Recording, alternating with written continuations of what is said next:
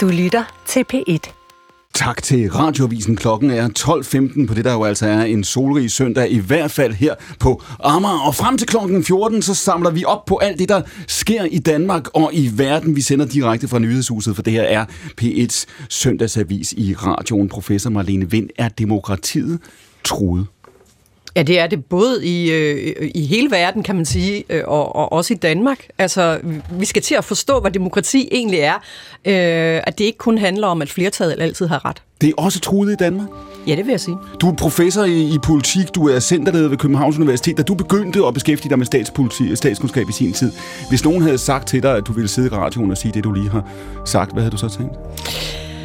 Oha, nu har jeg altid haft lidt en kritisk øh, basile, så... Øh, men, men ja, nej, det er nok rigtigt, at vi, vi er et andet sted i dag, end, øh, end da jeg startede ud. Så, øh, så det vil jeg nok ikke have, have sagt dengang. Franziska Rosenkilde, er demokratiet truet? Det er i hvert fald noget, vi altid skal være opmærksom på og, øh, og, og, og gøre bedre. Øhm, så, øh, så derfor så kræver det rigtig meget, både af os politikere, men også af befolkningen, at man involverer sig i langt højere grad. Det er måske særligt det, vi ser lige nu, at færre og færre faktisk involverer sig. Det, siger Franziska Rosenkilde. Ved siden af hende sidder Marie Høgh, sovnepræst med en dunkel fortid som folketingskandidat for de konservative. Sidder du og ser på det konservative folkeparti den her weekend, øh, Marie Høgh, og tænker, der skulle jeg være? Meget glad for ikke at være en del af familiefesten. Og ikke, en del af, og ikke en del af politik, og ikke en del af Folketinget? Også det. Det siger Marie Høgh ved bordet. Også Lavan Hiva Namo, som i dag er selvstændig rådgiver på vej til at arbejde for det, der hedder Friday, og så har han en fortid i FH. Hvordan er demokratiet truet? Ja, det, det synes jeg bestemt. Man kan jo bare kigge over på øh, partiforeningerne. Det ligner jo sådan en forsamling, der skal rykkes ind på et hospice lige om lidt. Og så ved siden af Lavan, Joachim B. Olsen, politisk kommentator. Du har jo en fortid både som atlet i sin tid og som folketingsmedlem for Liberal Alliance. Savner du politik? Jeg beskæftiger mig med politik til, til Men Folketinget daglig. også som, som udøvende, kan man sige, andet end tilskuer? Nej, det gør jeg ikke. Aldrig? Jo, indimellem. Hvornår? Jo, men der er jo nogle gange, hvor man, øh, hvor, det, hvor man formår at rykke tingene og ændre tingene, og det er sjovt. Det siger Joachim B. Olsen. Mit navn er Clemen Kærsgaard, og dette er akkurat på P1, direkte frem til klokken 14.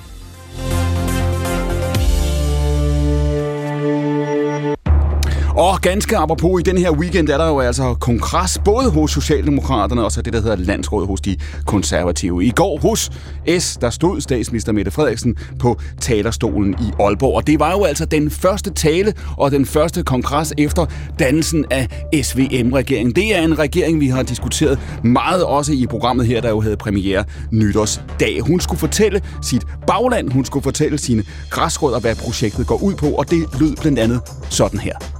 For ved I hvad? Man kan regne med Socialdemokratiet. Det vi siger, det gør vi.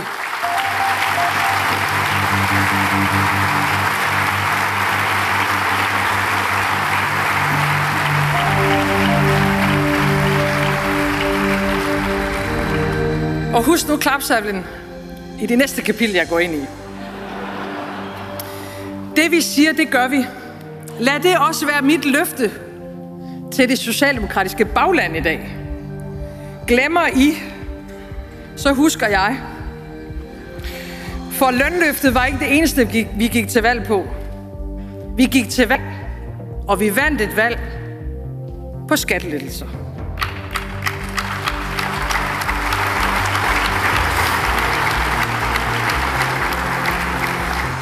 Socialdemokratiet nøjes ikke med kun at indfri nogle af sine valgløfter.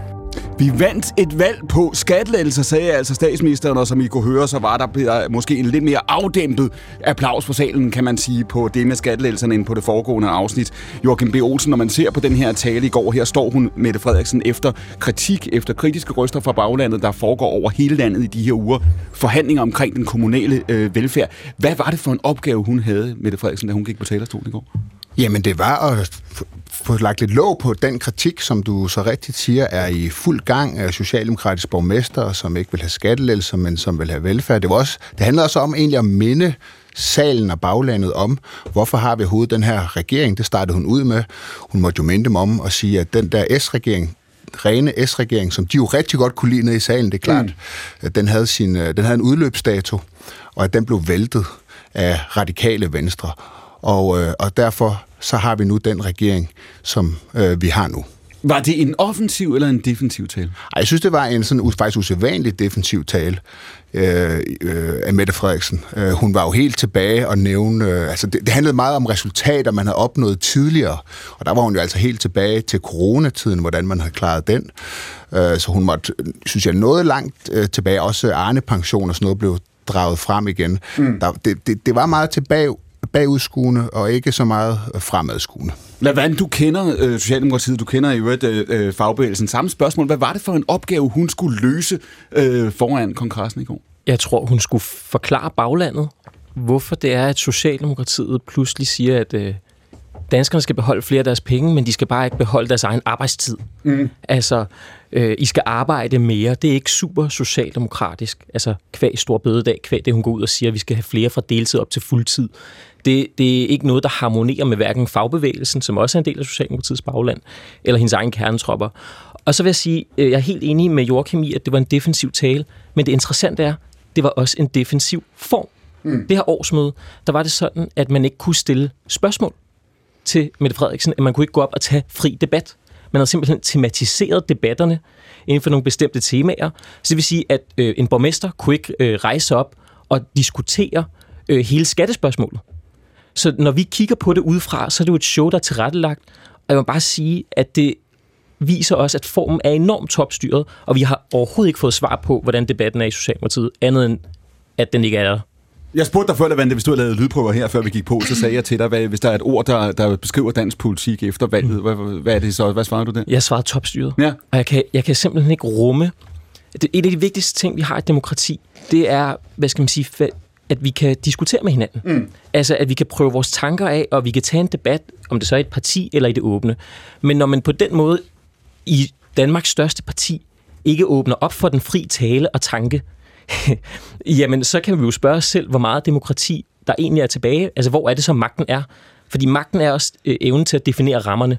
Og der må man bare sige, der har de virkelig udnyttet øh, den magt utrolig hårdt hos toppen af Socialdemokratiet. Og, og hvor ligger du, jeg vil først gerne have dit svar, men også Joachims svar på det, det, det man har diskuteret også siden øh, SVM-regeringen kom til, det var jo, at det her varigt, det er noget, vi har diskuteret i det her program øh, uge efter uge, at det sådan, det er, at det er spillereglerne, der er defineret.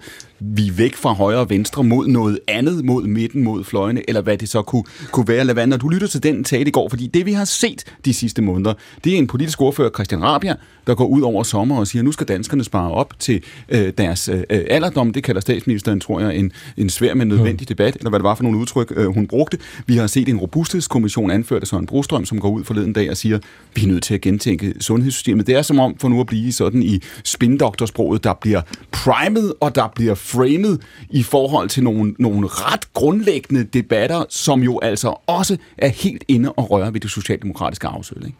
Ja, men jeg synes, det, Socialdemokratiet har givet skattelettelser før. Det gjorde man også under øh, ny regeringen. Man har lavet nogle store reformer hen over tiden. H.C. Hansen, den gamle øh, øh, socialdemokratiske statsminister, mente jo også, at skattelettelser var en god ting. Det den statsminister Mette Frederiksen måske minder mest om. Mm. Det som er det nye, det er tanken om, at vi skal arbejde mere.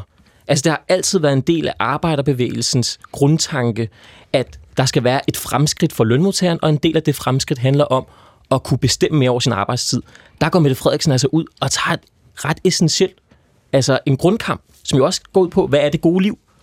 Altså, og der mener hun jo, at du har en pligt til at lægge timerne, ikke bare pengene. Lad, det er interessant. Øh, øh, lad os lige springe over til dig, Franziska Rosenkilde, fordi et af de steder, hvor man kan se tydeligt forskel, der er en del øh, på, på Alternativet og Socialdemokratiet, er præcis jo, på det, Lavand øh, siger nu. Jo, men præcis det med arbejdstiden. Mm. Hvor I jo fra starten, fra partiets grundlæggelse, har sagt, at vi vil gerne have, have arbejdsugen ned osv. Det vi ser, nu kaldte Mette Frederiksen det for nogle uger siden, den nye valuta i dansk politik, det er det mm. med arbejdskraften.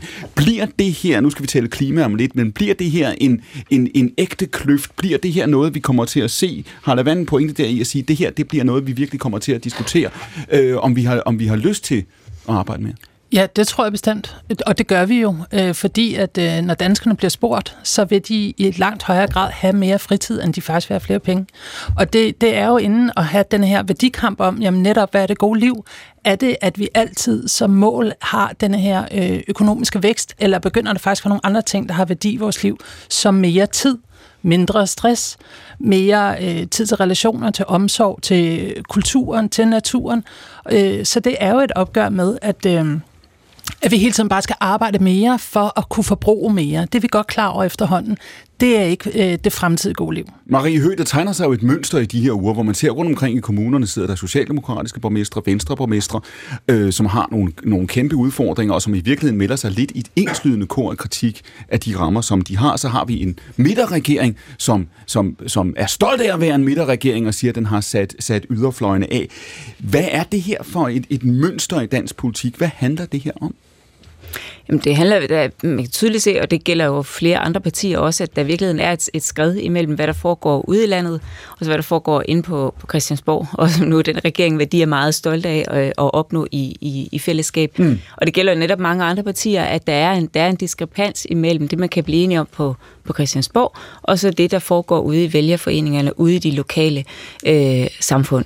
Og, og der, altså, værdipolitik jo netop værdipolitik på mange områder, mm. jo virkelig en, en, en del af det. Altså, dels familiepolitik, øh, og spørgsmål om, hvad det gode liv er, spørgsmål om vores tid, koran, øh, alt muligt andet. Altså, der, der er virkelig nogle, et, et skred imellem, hvad der, Hvad, hvad, stor bededags, hvad der er bagland, og hvad der er top. Slaget om Stor Bededag der, som det her år startede med, var det mm. virkelig lidt en generalprøve på det? Det må man sige, at det lykkedes jo meget godt. Altså på den måde, at det, øh, de fik det igennem, men der var jo store protester øh, ude i landet, og vi ser alle de øh, fagforeningsfolk og mange andre, der samlede sig på Christiansborg Slottsplads. Det var jo på mange måder historisk, det vi så. Jamen, jeg synes også, det er ikke engang bare et spørgsmål om, hvorvidt vi skal arbejde mere eller ej. Det er også alt det sådan, øh, værdi, der bliver lagt på det. Altså mm. det her med enten lev med det, eller det kommer aldrig til at ske, eller arbejde er ikke bare, skal ikke bare være en lyst, eller sådan, der kommer mm. sådan nogle øh, værdibaserede begreber på det her med at arbejde, som lægger en ny stil. Og der vil jeg sige, øh, der kunne vi i Alternativet godt tænke os en lang bred diskussion om, hvad er arbejde? Det er jo ikke kun, kun lønarbejde. Der er jo også en masse frivillig arbejde, der er en masse aktiviteter i vores samfund, som skaber en enorm værdi som vi ikke øh, fra socialdemokratisk side hører, øh, har en værdi, altså netop i familien, eller i foreningerne, eller i civilsamfundet øh, i, i det hele taget. Og det her med at brede paletten ud med, hvad arbejde er, og samtidig så har man jo nærmest en kriminalisering af arbejdsløse, så der er jo enormt meget værdi i hele det her arbejdsspørgsmål. Men det er også om, at værdien, man bliver ligesom tilskrevet mere, mere værdi som individ, jo mere man kan uh, trælle for staten. Ikke? Altså, jo flere penge man kan putte den der statskasse, jo bedre er det. Altså, og det er jo igen spørgsmålet, er, er vi til for statens skyld? Øh, og det er, er det her jo virkelig et, et, ja, et udtryk for, at, at vi i langt højere grad netop arbejdede, det, det er noget, der skal give penge i statskassen frem for netop det, det helt uvurderlige mm. arbejde, man kan lægge i civilsamfundet. Der er jo også en del af vores demokrati. Altså det er også en, en grund til for eksempel, at de, de politiske foreninger øh, ude i samfundet, at de smuldrer, fordi der er heller ikke tid og kræfter til at, at engagere sig i ret mange ting, når okay. vi skal arbejde så meget. Ja, det er en øh, ægte værdikamp, man ser nu øh, mm. på, det, på de her spørgsmål her. Men Mette Frederiksen, hun står jo ligesom med den øh, udfordring, øh, det kommer hele Folketinget nok til også at stå med, at, at, at der mangler noget arbejdskraft. Altså hvis man ligesom skal have øh, den velfærd, som borgerne også gerne vil have, så skal der øh, være høj produktivitet i vores samfund, og der skal også være mange, der deltager på arbejdsmarkedet. Så hun kigger ligesom ud i fremtiden og siger, ja, det er fint nok. Det er fint nok, at folk gerne vil have, have, have, have meget fritid. Det vil folk gerne. Mm. Men hun ved også godt, at de vil også gerne have en, en, en stor offentlig sektor. Og, og der er der bare nogle, der er der nogle udfordringer. Men det er, jo, det er jo interessant det her, fordi det som både Marie Høgh siger og Franziska Rosenkilde siger, det er jo at sige, at man kobler det til et moralsk argument. Altså på den ene side har man, skal vi sige, klassisk nødvendighedspolitik. Det er velfærdsstatens tandhjul, der skal køre, og derfor skal I sådan og sådan. Den type diskussion kender vi godt. Men, men kan man vinde, Joachim, når hun går ud og siger statsministeren nu, hvis I kan arbejde, skal I arbejde. Kan man vinde det argument? Kan man, kan man få danskerne til det? Der tror jeg, hun har en udfordring. Jeg er ikke helt enig med Laval i, i den forstand, at altså, Mette Frederiksen har om nogen været den der type socialdemokrat, der, der, hvor det har været ret og pligt. Hun har altid stået meget mm. på det der med, at folk skulle være i beskæftigelse. Hun har også som uh, beskæftigelsesminister gennemført ret hårde reformer, mm. som skubbede folk ud på arbejdsmarkedet. Jeg synes ikke, hun, hun bryder ikke med noget af hendes egen fortælling her. Hun bryder med noget af hendes egen fortælling i den forstand, at hun i 19 jo gik til valg på stop for reformamok. Nu skulle der være ro på, ikke ja. flere reformer. Og, og, og nu er det den præcis omvendte fortælling, hun har i forhold til hendes politiske projekt. Hvad? Det med ret og pligt, det har, sådan som jeg har opfattet med Frederiksens øh, udtalelse omkring, det har altid handlet om, at hvis du kan tage et arbejde, så skal du tage et arbejde. Den opstod i kølvandet på Dorne Robert-diskussionen, mm. som var øh, den gode Robert, som ikke gad at tage et arbejde. Der tror jeg også, du selv var engageret, Joachim. Ikke? Og det er bare for at sige, når du så siger, at det hænger meget godt i tråd med det, Mette Frederiksen altid har sagt, så passer det simpelthen ikke. Så, så, sammen, så blander du pære og bananer sammen. Fordi det med at arbejde mere, flere timer, Altså, og det er, jo også det, det er jo også det, der ligger i det her Levan, fordi nu har regeringen lige peget fire grupper ud, der skal have et lønløft. Men nogle af de mennesker her, sygeplejersker og andre, som står og siger, at vi kan ikke få en almindelig arbejdsuge til at hænge sammen, de skal nu samtidig høre en regering, der siger, at det, det skal I, I skal møde ind, I har en moralsk forpligtelse faktisk til at holde velfærdsstaten snorene. Ja, jeg vil sige, at en ting er jo, at vi mangler arbejdskraft, når man kigger øh, langsigtet, og det er jo, øh, det er jo reelt. Mm. Men det, som jeg synes, der er så tydeligt her ved Mette Frederiksen regeringen, det er deres mangel på øh, redskaber i den der værktøjskasse. Det eneste, de griber i, det er, øh, det er arbejdsudbudsreformer, øh, som, som bare siger, at vi skal arbejde noget mere. Som ikke forholder sig til, jamen, hvad er det for en produktivitet, vi vil have? De siger også, at de øh, gerne vil være grønne, ikke? og det er vi jo mange, der mener selvfølgelig, de ikke er, og det viser de jo også ved, at de har en gammeldags tankegang og det, om, Ja. At vi skal arbejde for at producere mere. Hvad nu med, at vi lader de systemer om, så de rent faktisk det, fungerede, i stedet for bare at hele tiden skrue op, skrue op, skrue op. Og det, Rosenkilde, det vender vi os mod om lidt. Lad mig lige prøve at slå en sløjfe her. Jeg vil gerne høre både Laverne og Joachim på denne her. Den kritik, der har været fra baglandet, socialdemokratiske borgmestre, der har været ude nu, øh, som efter sine også sad i går og, og, og ikke var enige i alt, hvad de hørte øh, fra talerstolen i, i Aalborg, Laverne, er den kritik lukket, eller har vi set det, som nogle kommentatorer har kaldt en form for tilbagevenden til mere almindelige tilstand, eller hvad vi nu skal kalde det, hvor, hvor den her usårlighed, som, som statsministeren har haft, den er brudt? Kritikken bliver ikke lukket af, at Mette Frederiksen holder en tale, som ingen kan kommentere på. Altså, det sker jo bare ikke. Problemet er jo ikke forsvundet ude hos kommunerne, som bliver nødt til at lave, komme med besparelser, fordi udgifterne til det specialiserede område, som de jo er pålagt af staten til, bare stiger. Så på den måde, så er diskussionen, den er, øh, hvis ikke øh, lige så levende, så mere levende end før. Det siger Lavan. Vi diskuterer jo altså ugen i dansk politik. Det er første sektion af P1 søndagsavis. Akkurat. Og det er ikke bare de konservative, der har landsrådet. Det er ikke bare Socialdemokratiet, der har kongres. Der er sandelig også andre ting, der har taget overskrifterne i den uge her i dansk politik. I søndags, der blev Theresa Scavenius ekskluderet af Alternativets folketingsgruppe. Torsdag valgte hun så helt at forlade partiet. Tirsdag, der var både hun og Franziska Rosenkilde, som jo altså sidder her hos os nu, gæster i Deadline på DR2. Og der sagde Scavenius sådan her. Hvis jeg ikke havde været der, så havde vi jo ikke lavet det parlamentariske arbejde i forhold til affaldsloven. Og hvis jeg ikke havde været der, havde de heller ikke stemt for øh, øh, advokatundersøgelsen. Men det er jo sådan, det er at arbejde i en folketingsgruppe. Mm. Ja, og det er jo så også derfor, at den, den største strategiske diskussion handler jo så om, hvad er alternativet? Skal vi være et almindeligt parti, ligesom SF og som Socialdemokratiet, hvor man har partidisciplin, man banker hinanden på plads, og man kører på en bestemt måde, vi kører konsensus, og vi skal ikke rock the boat? Eller er vi sat i verden for at være et alternativ til det politiske establishment, både på klimapolitik, men også økonomipolitik og alle de andre? Også. Og det er så den, jeg står for og har kæmpet for og sagt, vi jeg synes, vi skal være det her stærke, kritiske oppositionsparti. Franziska Rosenkilde har Skavinius ret, er I blevet som de andre? Nej, det er vi bestemt ikke, og jeg har heller ikke endnu hørt, hvorhen det er, vi skulle være blevet sådan. Øh, Teresa gjorde et glimrende stykke arbejde med affaldsloven, men hun var jo også klimaordfører for Alternativet, så det var jo klart, det var det politiske arbejde, hun lavede, og hun havde fuld op- opbakning i gruppen til det politiske arbejde.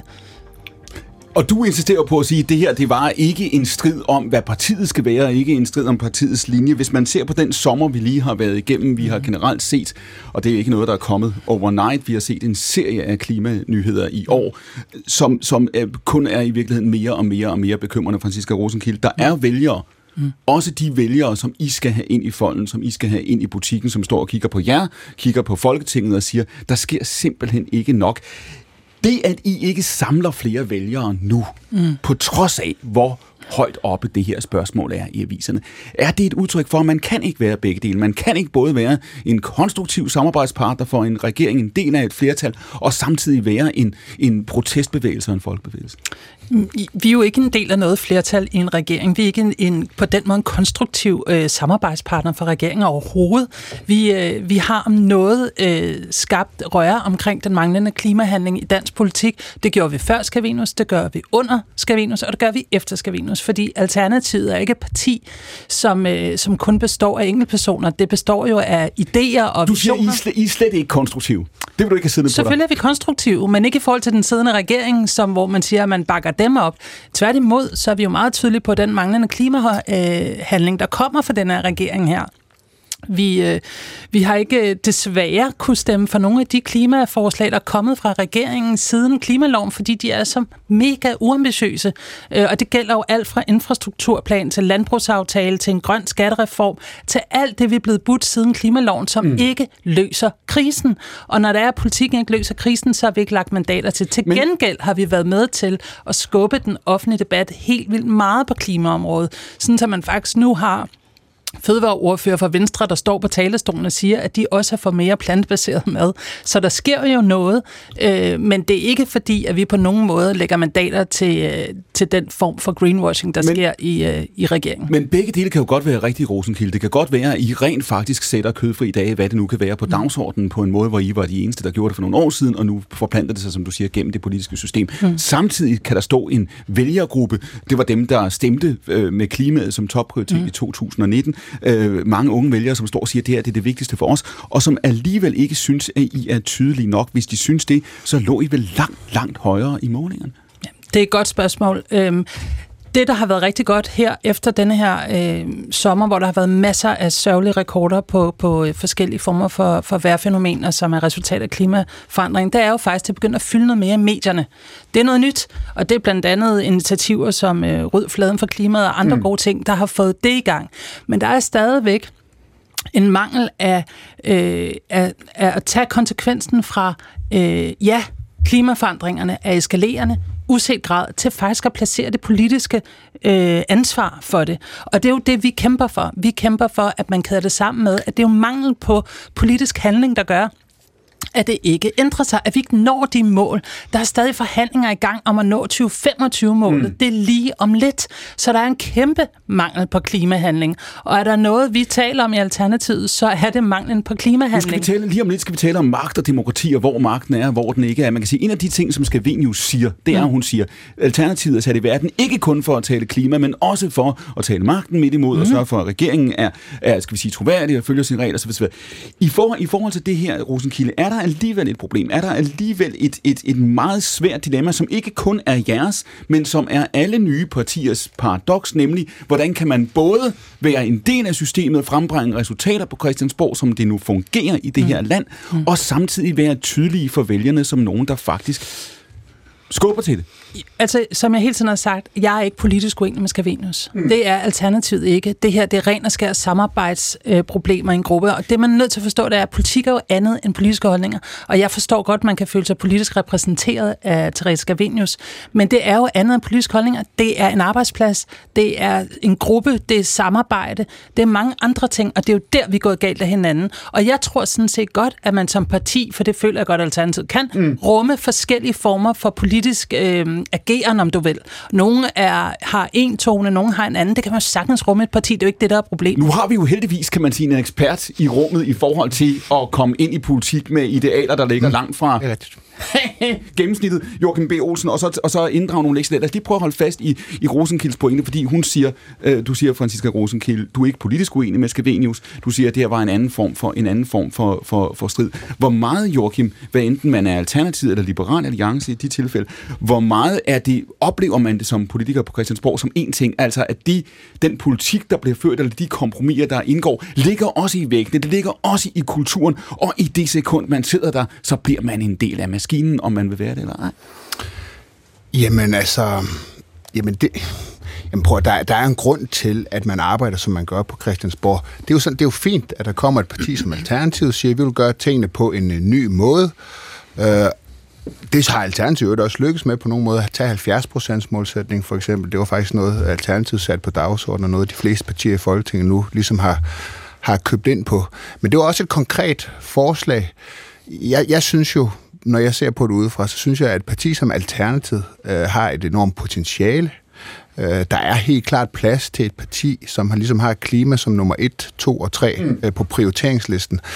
Men jeg tror, man skal stadigvæk arbejde konstruktivt, man skal gå ind i, man, man skal erkende de spilleregler, der er på Christiansborg, fordi hvis man ikke gør det, så kommer det til at se en lille smule useriøst ud, øh, og det her synes jeg har været Alternativets problem. Det var næsten faldet fra hinanden i sidste øh, valgperiode, blev skilt ud i frie grønne. Øh, nu er der så igen problemer med, med Skavenius, som jo også handler om, øh, at... Øh, at hun har siddet i Miljøudvalget og andre steder, ikke kunne samarbejde med sine, øh, mine kollegaer fra andre partier. Man er altså nødt til ligesom at acceptere, at der er nogle spilleregler på, på Christiansborg. Dem, dem kan man ikke lave om. Det prøvede man også lidt i Liberal Alliance. Det gik heller ikke godt. Man må arbejde på den men, på den spilleplade, der er. Så du siger i virkeligheden, at det er en, det, det, det er en, en rigtig beslutning, eller uden at gøre dig til ekspert i de indre forhold i Alternativet, så siger du det, at man sidder som, som partileder, eller man sidder som folketingsgruppe og siger, vi er nødt til at få det her til at fungere og fremstå med en troværdighed i vælgernes øjne. Det er en prioritet.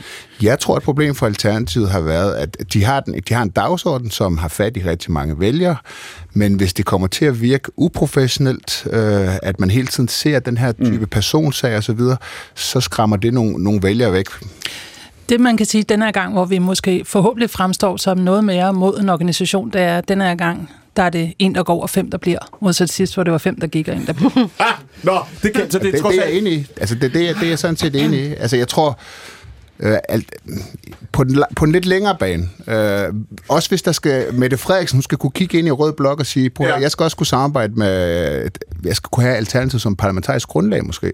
Så er hun jo også nødt til ligesom at have en eller anden tryghed for, altså hvis hun skal vende hjem til Rød Blok og sige, jamen så skal det være et parti, hvor jeg ikke skal gå og frygte, at der kommer en og, løsgænger hver anden uge. Og ikke desto mindre, den seneste voksmeter, Franziska Rosenkilde, 2,7, ikke? Ved valget fik et 3,3. Når det her spørgsmål fylder så meget, nu siger Joachim, jamen altså, der, det bør være, der bør være et parti, som har det som nummer et. Se på den rolle, rolle som de grønne har i Tyskland. Mm. Øh, den, den centrale rolle, som de grønne har bygget op i Tyskland, i tysk politik over, over 30 år.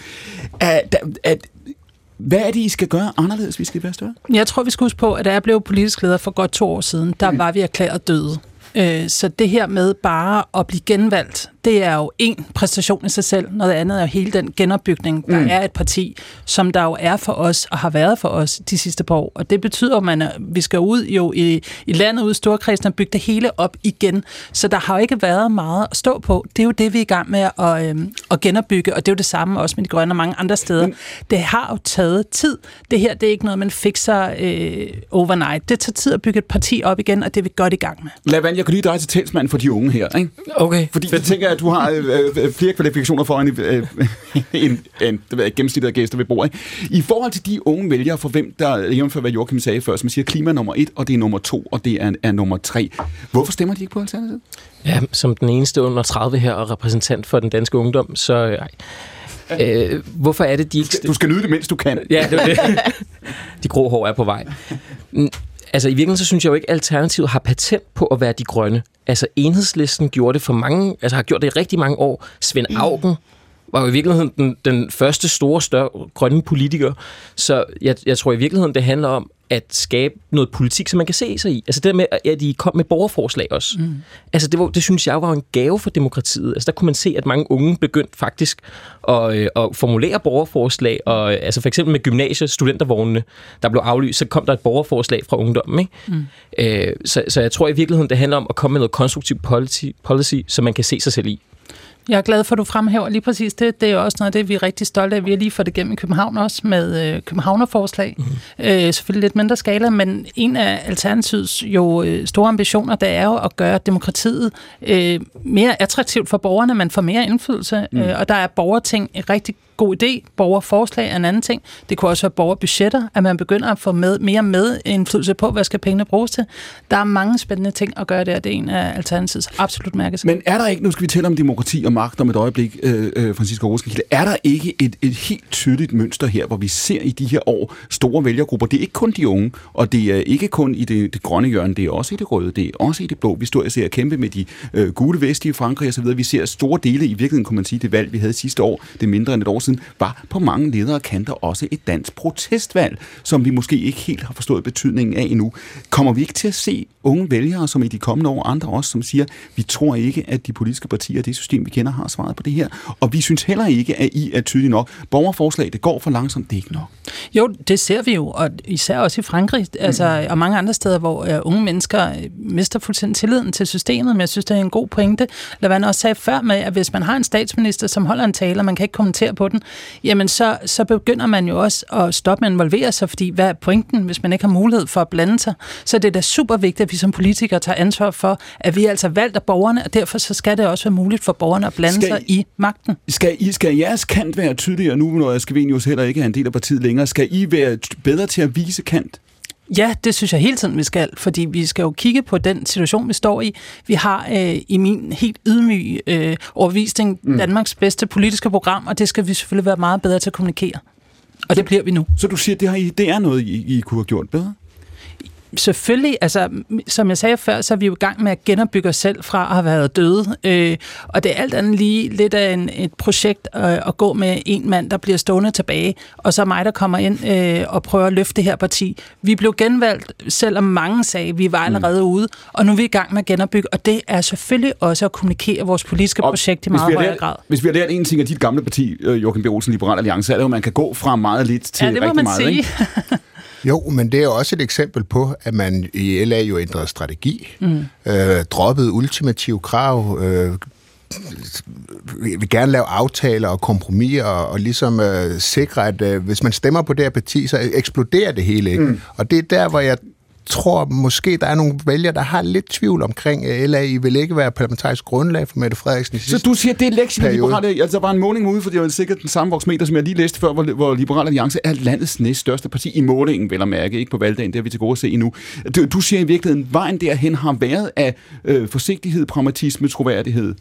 Jamen, det, altså noget med indflydelse i partier, vælgerindflydelse osv., det, det er en ting. Mm. Men, men hvis der er noget, vælger ikke kan lide, så er det partier, som opfører sig uprofessionelt, mm. som skændes med hinanden internt, og det forstår man jo godt. Hvorfor skulle man stemme på et parti? Mm. Hvorfor skulle man give dem altså, muligheden for at lede landet, hvis de ikke engang kan finde ud af at lede sig selv. Det siger Joachim B. Olsen. Husk, at I skal sende os jeres spørgsmål, jeres indlæg, jeres kommentar, forslag til emner og gæster. Der er en CRLK, der har skrevet, jeg citerer, klimaet bliver et centralt emne, og der tegner sig en palette af partier spredt over det sædvanlige politiske spektrum med frie grønne til alternativet. Må ikke skriver hun, der dukker et parti op til vælgerne længst til højre. Send os jeres spørgsmål, indlæg og kommentar på de sociale medier eller på debatten Snablag.dr.dk Michael Bang, professor, og nu skal vi jo tale om dig. Jeg lovet det her flere omgange. Vi skal tale om magtudredningen. Du står i spidsen øh, for den nye. Og, og lad os lige tage os alle med sammen med at bor her, Michael, et øjeblik. En magtudredning, vi fik en, det er, er 20 år siden, så den føles det ikke nødvendigvis, men så lang tid siden er det, du er sat i spidsen om en, som skal være fattig hvornår? Jamen, øh, vi har fem år til arbejdet. Det er, det er det føles det som misundelsesværdigt lang tid? Øh, det er øh, lang tid, men det er også en temmelig stor opgave, fordi det handler om, øh, hvad er legitimiteten og levedygtigheden af det danske demokrati. Og da den sidste øh, magtudredning kom, der som jeg siger godt og vel øh, øh 20 år siden, der øh, øh, skabte den jo ganske en betydelig opmærksomhed. Man diskuterede det dengang. Hvad er det, der er blevet anderledes øh, siden? Hvad er det, der er anderledes, når I sidder nu og kigger ind i det forskningsprogram, som I sidder og ved at skrue sammen? Hvad er det, I skal kigge på?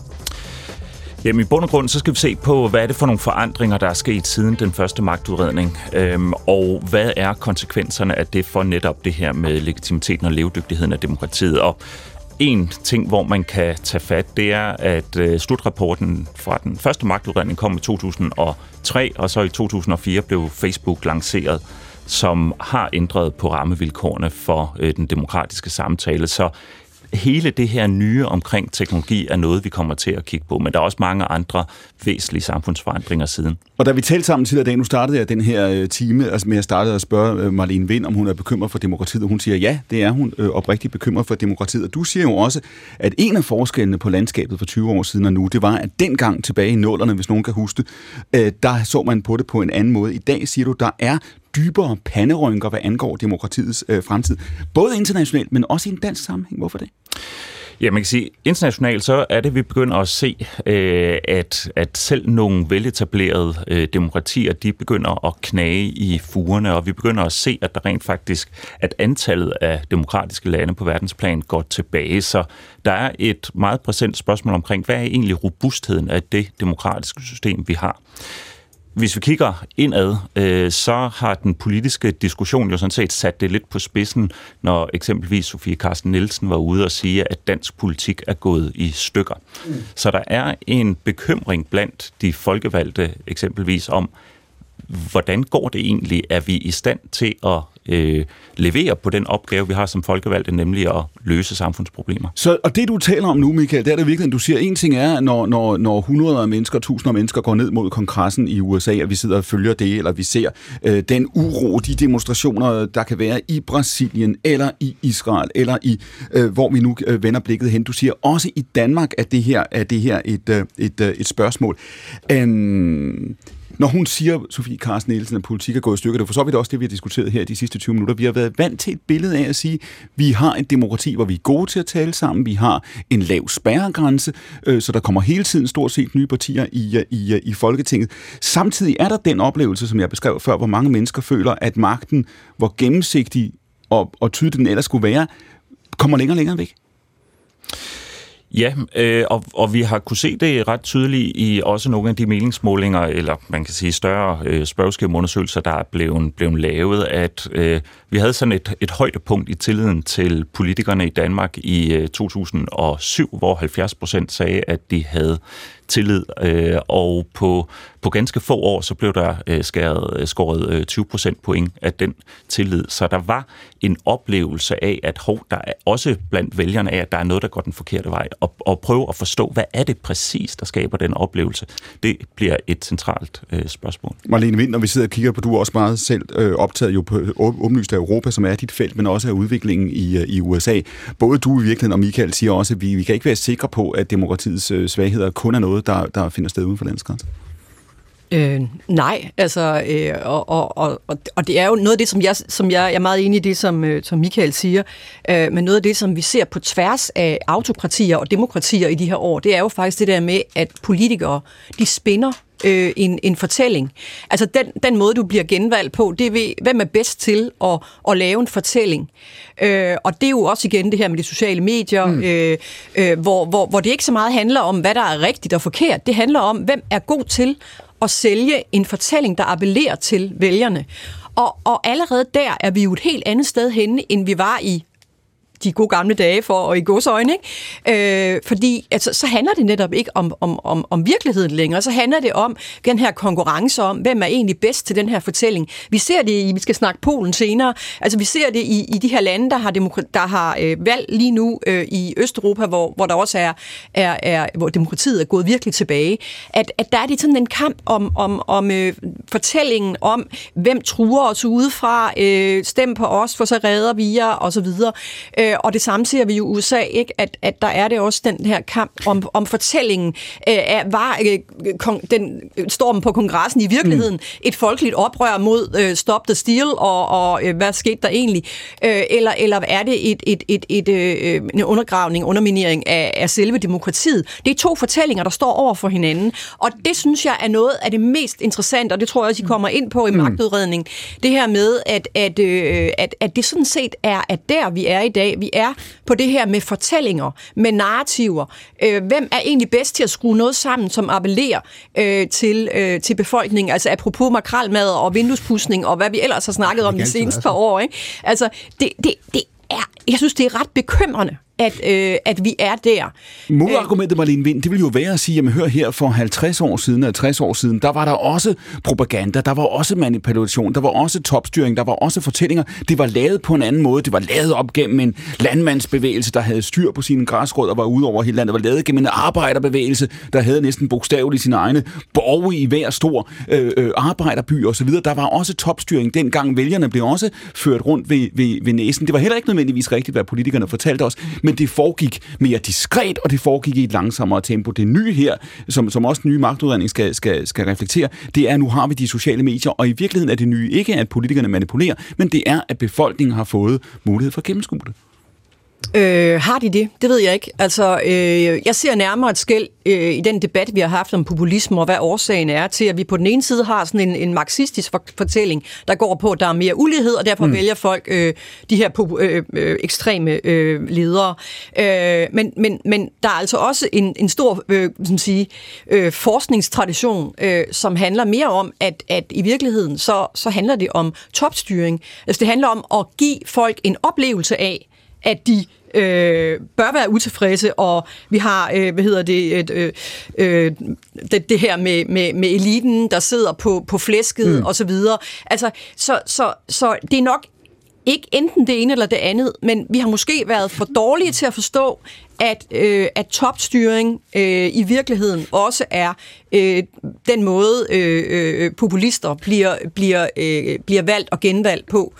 Så, så øh, hvad der er reelt under neden, det, det er svært at vide, ikke? Men den her debat om, hvad er egentlig realiteterne mm. bag, at der er den her reaktion mod øh, den såkaldte elite, er det, at folk føler sig hægtet af, eller er det i virkeligheden, at der er en elite, som er ubegribeligt dygtig til ja at skabe en frygt øh, og, en, og en forståelse af, at, øh, at kun jeg kan løse Så du siger dine i problemer. Det, der, det, der, det du i virkeligheden siger, det er, at det der kan ligne et folkeligt oprør, det der kan ligne, kan du sige, altså folketypet, der rejser ja. sig og siger, vi finder os ikke i det længere, det kan også meget ofte være, øh, skal vi sige, kunstigt skabt Absolut. af en anden del af eliten Absolut. i virkeligheden. Marie, Absolut. Absolut. Se Boris Johnson, der går rundt med hængerøv mm. og, og lader som om, at han er en del af folket, øh, og var i stand til, altså han taler latin, ikke? Altså manden sidder på national tv og reciterer øh, øh, øh, græske, øh, alle mulige. Øh, øh, altså, det, det er jo en, en, en fortælling, som kommer oppefra, den her den her følelse af, at, øh, at øh, vi leverer for dig, og, og men i virkeligheden, i hvert fald i de, de lande, jeg forsker i,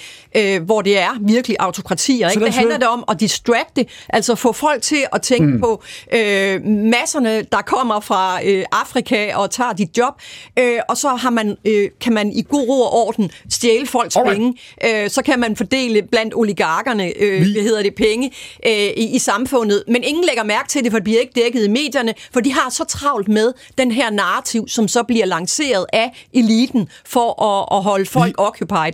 Så det er... Øh, der foregår nogle ting, som vi, som vi slet ikke er klar over der, som vi har i masser... virkeligheden er, er, er dybt, dybt problematisk. Vi, vi læner os lige om et øjeblik op af en radiovis. Vi har masser af tid til det her i, i anden del. Men Marie Høgh, det er et spørgsmål i virkeligheden, som Marlene Vind rejser her. Det er, man kunne sige faktisk et af de allerstørste spørgsmål i øjeblikket. Det er at sige, den her modsætning mellem eliten og folket, som jo har materialiseret sig i Danmark, men alle mulige steder i virkeligheden kloden rundt de senere år. Er det ægte? Er det, øh, skal man sige, folkedybet, der rejser sig? Er det udtryk for en, en form for demokratisering i virkeligheden? En opvågning, eller hvad du vil kalde det? Eller er det, som Marlene Vind siger, ofte, ikke altid, men ofte noget, som der bare er en anden elite, andre magthavere, der har i sin sat? Jeg tror begge dele. Fordi der er helt klart et folkedyb, der, der bevæger sig, og der er, øh, altså nu er jeg jo i min profession en, man virkelig bevæger sig ud blandt alle mulige øh, mennesker, øh, og, og, og, og møder alt muligt forskelligt, og, og hører også, hvad folk siger. Øh, og der er uden tvivl øh, en, en stor utilfredshed i befolkningen med den elite, som mange synes simpelthen, altså nu lyder det næsten som Inger Støjberg, at der er langt fra provinsen til København, men den fornemmelse er der virkelig mange mennesker, der sidder med. Øh, og man, man behøver ikke at komme længere end til Holbæk, altså, hvor, jeg, hvor jeg selv er præst. Altså derfor for, for mange tror jeg simpelthen, at demokratiet føles rigtig langt væk.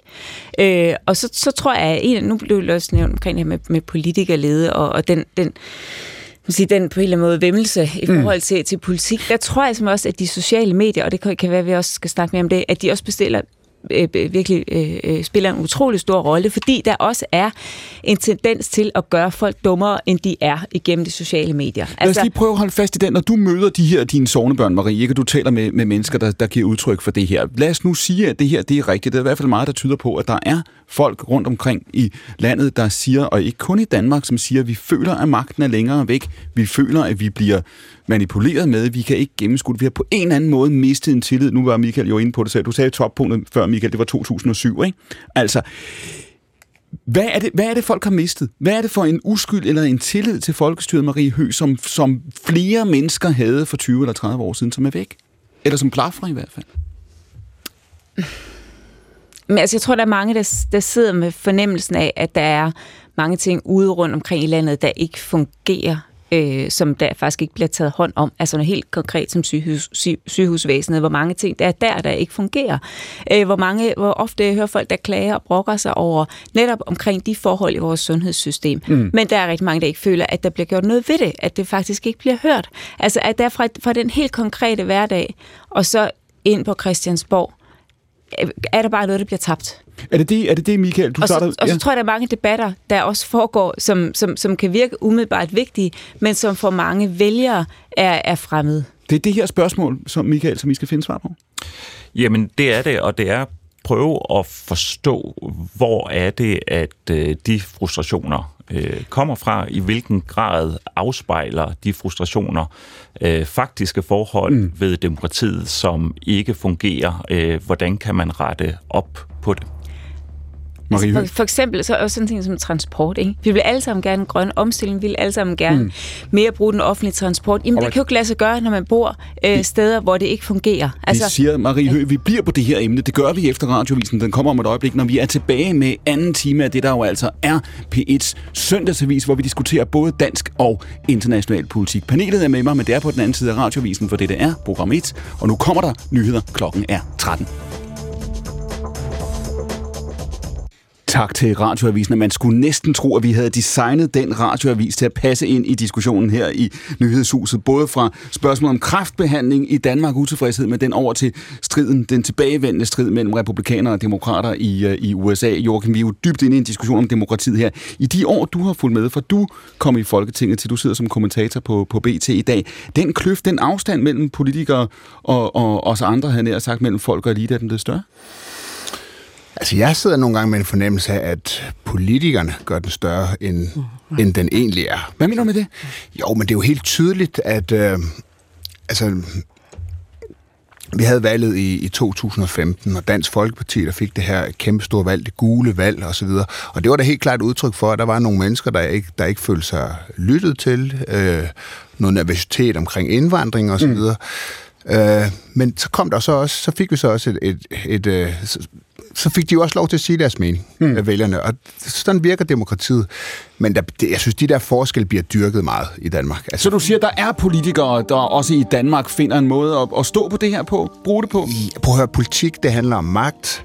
Når, når, når politiske partier identificerer, hvem der er, der kan flytte magten hen over midten, hmm. så går de benhårdt efter de vælgere. Og det har jo været nogle af de vælgere, som har boet øh, ude i, ude i, i, ude i, i på afstand i Jylland i Jylland på afstand af de fine salonger. Det siger Joachim B. Olsen. Jeg ledte efter desperat efter, hvad ordet det nu var. Det er, det er, ja, man skal passe på Joachim B. Olsen i dag, BT, tid af Liberal Alliance. må jeg lige sige en kort? Ja, ja, ja, altså, ja, ja. Når, når, når der bliver sagt, ligesom, altså, ja. at, at, at, Sofie Carsten Nielsen siger, at demokratiet er i stykker. Mm. Det har radikale venstre altid ment, at de er uden for indflydelse. Mm. Så er demokratiet i stykker, ikke? Og jeg mener, der er også nogle altså, andre ting Udelukker, udelukker du, udelukker du uh, Joachim, at den dag skal komme, hvor de radikale har ret i noget? Jamen, det, det, det skal, jeg skal ikke udelukke noget, det skal Nej, det, gøre. det er godt, det siger Joachim B. Olsen. Ved bordet også Marlene Vind, professor og leder af Center for Europæisk Politik ved Københavns Universitet. Vi har Lavan Himan Namo, han har en fortid i FH. Han er på vej til Friday og har været selvstændig rådgiver. Marie Hø, sovnepræst på Franziska Rosenkilde, som jo altså står i spidsen for Alternativet. Og så Michael Bang, han er jo altså manden, der har fået den opgave at lave den næste magtudredning, og det er den, vi diskuterer nu direkte, mine damer og herrer. Frem til klokken 14 er det her vores søndagsvis på P1. Den hedder Akkurat. Mit navn er Clemen Kærsgaard.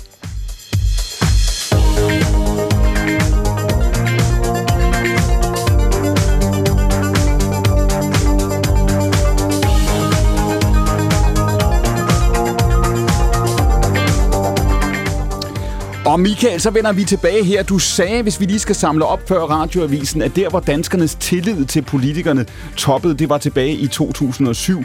Der er, er sket noget, og nu har I så den her opgave. Jeg spurgte dig før og, og sagde det der med, at du ser det også på et bagtæppe af, at der er en grund til at være altså, reelt bekymret for, om, om demokratiet er, hvad vi tror, det er. Og, og lad os lige prøve at holde fast, også i det perspektiv, som Marlene Vind nævnte i time 1. Risikoen for, udsigten til, sandsynligheden for, at det kan gå tilbage. Ja, og spørgsmålet er, hvor stor øh, den risiko overordnet set er. Man kan sige, hvis man gik ind og, og kiggede på øh, øh, Danmark i sådan et, et komparativt perspektiv, så øh, vil vi jo se rigtig, rigtig øh, gode ud på snart sagt alle punkter. Men derfor så er der alligevel nogle bekymringer. Øh, og, og det, som vi også talte om øh, i, i første time, det er, at, at vi ved, at når der er forringelser i levevilkår i en befolkning, så er det, at der kommer et potentiale for at mobilisere mod det politiske system. Er det ikke en god ting? Jamen, det, det er det, øh, fordi det er en af de ting, som netop er med til at håndtere de her øh, udfordringer. Og det er også derfor, vi skal ned og kigge på, jamen, hvad er det egentlig, der driver de her frustrationer? Og en af de ting, som man vil kigge på, det er, øh, og som vi kommer til at kigge på, det er for eksempel stigende ulighed, hvor vi har set en stigende ulighed i Danmark, og vi har set det i en lang række andre vestlige lande. Og det er en af de ting, som kan skabe frustrationer. Hvilken rolle spiller de øh, teknologien og de sociale medier det her? Fordi du siger jo, det er jo også en af de ting, som er helt anderledes fra den sidste magtudredning, der blev i årene efter årtusindskiftet til i dag. Der er, er, er sket noget der. Hvad er du selv mest nysgerrig på, Michael, i forhold til, når I skal ud og sidde fem år, som du øh, beskrev for os før, skal I sidde og analysere på det her? Hvor, hvor er du selv mest nysgerrig på, hvordan det i virkeligheden forholder sig? Jamen, en af de store nye ting er netop øh, de teknologiske forandringer og sige, hvordan er det, de går ind og ændrer på den demokratiske samtale. Og i bund og grund så har fremkomsten af sociale medier jo gjort, at øh, vi har fået en ny opmærksomhedsøkonomi, som både selvfølgelig påvirker direkte, det der sker på de sociale medier, men jo også som påvirker den måde, medierne de øh, agerer på, og derved også den måde, politikerne agerer på. Så vi har fået sådan en accelerering af den demokratiske samtale. Og man kan sige, at den demokratiske samtale er per natur noget, der ofte gerne skal gå langsomt, men nu kommer det til at gå meget hurtigt. Rosenkild, har du et spørgsmål til Michael?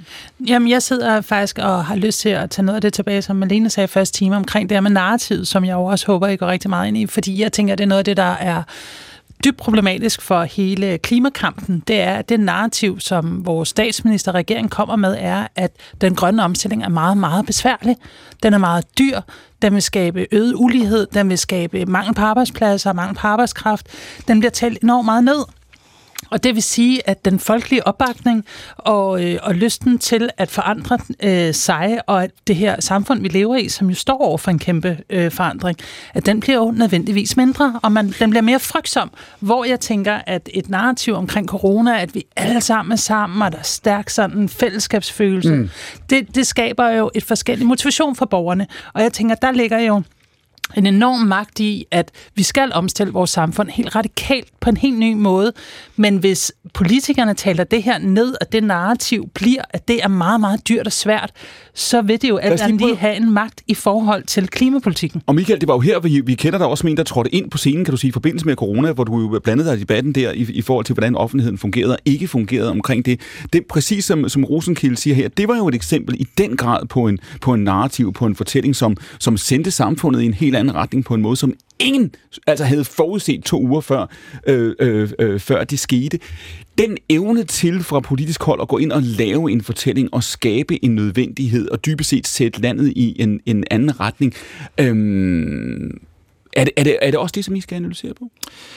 Ja, vi, vi skal jo ind og analysere på, hvordan er det, partierne de øh, agerer og bør agere i, øh, i denne her opmærksomhedsøkonomi. Øh, og tidligere, så kan man sige, jamen så fungerede øh, partierne i høj grad igennem øh, medlemsdemokratiet, men mm. der er simpelthen så få øh, mennesker, der i dag er medlem af et politisk parti, så det bliver en anden måde, hvorpå at partierne agerer på, blandt andet ved at skulle udvise lederskab og sige, nu er det igennem de fortællinger, de kommer med, nu er det den der vej, vi skal gå. Men der er det jo ret afgørende, at de fortællinger er korrekte. Og der siger du så også, at der spiller de sociale medier en anden rolle, for hvis man ikke har den lokale partiforening, og man ikke har 10.000 vis af medlemmer, og man ikke har det, som man trods alt havde mere af, det er, så, altså det er snart et halvt århundrede siden, ikke? Altså det er før det begyndte at gå ned ad bakken. Men, men så siger du, så, så, er det, så er det blevet noget andet, og så bliver der en kamp om, hvem sætter fortællingen ud i de medier, der så er. Se Liberal Alliance og TikTok. Jeg mener, det er da et klassisk eksempel. Lavand, du sagde time 1. Jeg bad dig om at beskrive dansk politik med et ord. Det passer jo fuldstændig ind i mm. den diskussion, du sagde i topstyring. Ja, og Michael, en af de ting, som jeg har undret mig meget over, det, altså apropos det med, det er ikke kun med antallet af medlemmer af partier. Hvis vi kigger, du sagde selv, at tilliden peakede der omkring midt-nullerne. Der havde Socialdemokratiet 56.000 medlemmer. Vi er nede på de der 30.000 nu. Hvad er det for et demokrati, vi får, hvis Socialdemokratiet kan få 30 procent af stemmerne, men kun har 5.000 medlemmer. Det er bare, når man kiggede på årsmødet, når man så billederne derfra, så lignede det lidt sådan forsamlingshuset øh, på et plejehjem. Ikke? Der var en masse gamle ja. mennesker, og så var der nogle unge mennesker. Det var børnebørn, der var på besøg, det var ungdomspartierne. Hvad for et demokrati får vi, hvis partierne består af meget gamle mennesker, og så meget unge, der rigtig gerne vil have en karriere? Og så der, det næste, hvis jeg lige hurtigt må tilføje, det er sådan med, at i gamle dage, der var partierne, de var jo afhængige af civilsamfundet. Altså fagbevægelsen til Socialdemokratiet, der leverede penge ind, øh, og øh, hos de borgerlige partier, der var en anden indgang, men det gjorde jo også, at der var en udveksling af tanker. Men i takt med, at man har øget partistøtten fra centralt hold, så afkobler du jo også afhængigheden af partierne i forhold til civilsamfundet. Hvad sker der, hvis den udvikling altså kørt ekstremt ud? Hvor let har det været? Jeg vil gerne høre i virkeligheden både Joachim og Francisca på den her. I sidder jo, Joachim, du var i det, der var et nyt parti. Francisca sidder stadigvæk i det, der øh, stadigvæk er relativt nyt parti. Ambitionen om, for det var jo noget, som Liberale Alliance og Alternativet havde til fælles, det var at skabe en anden kultur og skabe en anden måde at inddrage folk på osv. Hvor, hvor godt gik det, Joachim? Ja, jeg ved ikke, om den var så... Altså, Liberale Alliance var sådan rimelig klar i melde om at være topstyret fra, fra starten. Men... Øh men jeg er fuldstændig enig i det. Men i særlig grad, da I blev genopfundet, ikke? altså på resten af ny alliance, ikke? i den oprindelige form, var der nogle ambitioner om at sige, at man kunne lave en anden type parti, ikke? Ja, det, det går som regel altid galt. altså, det, det ender som regel altid ret, ret dårligt. Det var det, jeg talte, talte lidt om i første time. Altså, der er ligesom nogle, nogle spilleregler. Øh, men, men, men jeg er meget enig. Jeg synes, det er helt centralt, det her. Man, man indførte jo partistøtten for netop, at der ikke skulle komme øh, alt for store interesser udenfor, at fagbevægelsen ikke skulle hvad skal man sige, finansiere Socialdemokratiet, at de store at industrien og andre ikke skulle finansiere de borgerlige, de her lobbyister, mm. det er de jo alle sammen, skulle ikke spille så stor en rolle. Uh, og det er der, kan man måske tænke om, det lyder måske meget fornuftigt, men det, det har betydet, det er, at partierne i dag er ikke særlig afhængig af at have særlig øh, mange medlemmer, og derfor så fylder det heller ikke særlig meget øh, derude. Og det synes jeg vidderligt er noget, man, man, man bør kigge på, fordi partierne har slet ikke brug for at gå ud og prøve at rekruttere medlemmer, for de er på ingen måde afhængige af dem. Faktisk så er de temmelig meget til besvær, synes mange af partierne, de der medlemmer. Jamen, jeg, jeg er enig i, altså, eller det ved jeg ikke, om jeg er, men jeg synes, at alle former for partistøtte, det burde være offentligt, offentligt tilgængeligt. Man burde vide, hvem der betaler, og hvad for nogle politikere for deres interesser. Men det gør ikke nogen forskel i forhold til at få medlemmer, fordi problemet i dag er, at man har ikke brug for medlemmer, man har ikke brug for deres kontingenter, fordi men, de får millioner og millioner og millioner kroner fra staten, så de har ikke rigtig brug for Marie, det. Marie, de mennesker, må jeg godt lige svare på det, fordi det er selvfølgelig dybt problematisk, at fordi det er en afkobling mm. mellem den politiske magt og, og, og medborgeren og borgeren i samfundet. Øh, og så er vi tilbage til det her med, vi vil gerne mere kollektiv trafik, men hvis det ikke virker, så kommer frustrationen, og det er jo den, vi ser. Jeg tror helt sikkert, det hænger sammen. Øh, det, som, som, øh, som der er vigtigt i det her, det er jo, at rigtig meget samfundsforandring er jo sket i de folkelige bevægelser. Gennem arbejderbevægelse, kvindebevægelse, klimabevægelse, nu andre bevægelser, som har rykket ved samfundsnormen. Det, der, det, det er jo oftest til sidst på Christiansborg, at forandringen sker. Problemet er, at vi kan ikke få forandringen uden Christiansborg. Marie Høgh. Og derfor er de politiske forandringer nødt til at komme med. Marie Høgh, de mennesker, som du talte om før radioavisen, dem du møder ude i Holbæk, hvor du er, hvor du er sovnepræst, som, som oplever altså at blive svigtet, de oplever, at der er ting, der ikke fungerer. De forstår måske ikke helt, hvorfor at man kan leve i et land, som er privilegeret og vellykket og rigt og, og supposedly velfungerende, og så alligevel møde den her virkelighed. Hvorfor, hvad, hvad vil de sige, hvis du siger til dem, meld dig ind i et parti, meld dig ind i Liberal Alliance, meld dig ind i Alternativet, hvad vil de så svare? Jamen, jeg tror for mange øh, tænker man, hvad skal det nytte? Altså, og jeg tror, at der faktisk ligger en rigtig vigtig pointe i, at partierne på den måde kan være blevet løsrevet rigtig meget fra civilsamfundet, og fra det, der i virkeligheden er partiernes øh, værdigrundlag. Altså, fordi det er jo derfor også mange partier kan ja, svømme rundt og ikke rigtig finde deres kurs. For eksempel et parti som Venstre, der har ændret sig så ekstremt meget fra, hvad de var engang, fra at være et landparti og, og, og højskolevenstre, alle de her grundværdier, som Venstre har mistet. Og det er der, fordi der er sket en afkobling til det civilsamfund og til de mennesker, der normalt i generationer har stemt på det parti. Det samme med det konservative folkeparti, det samme med Socialdemokratiet.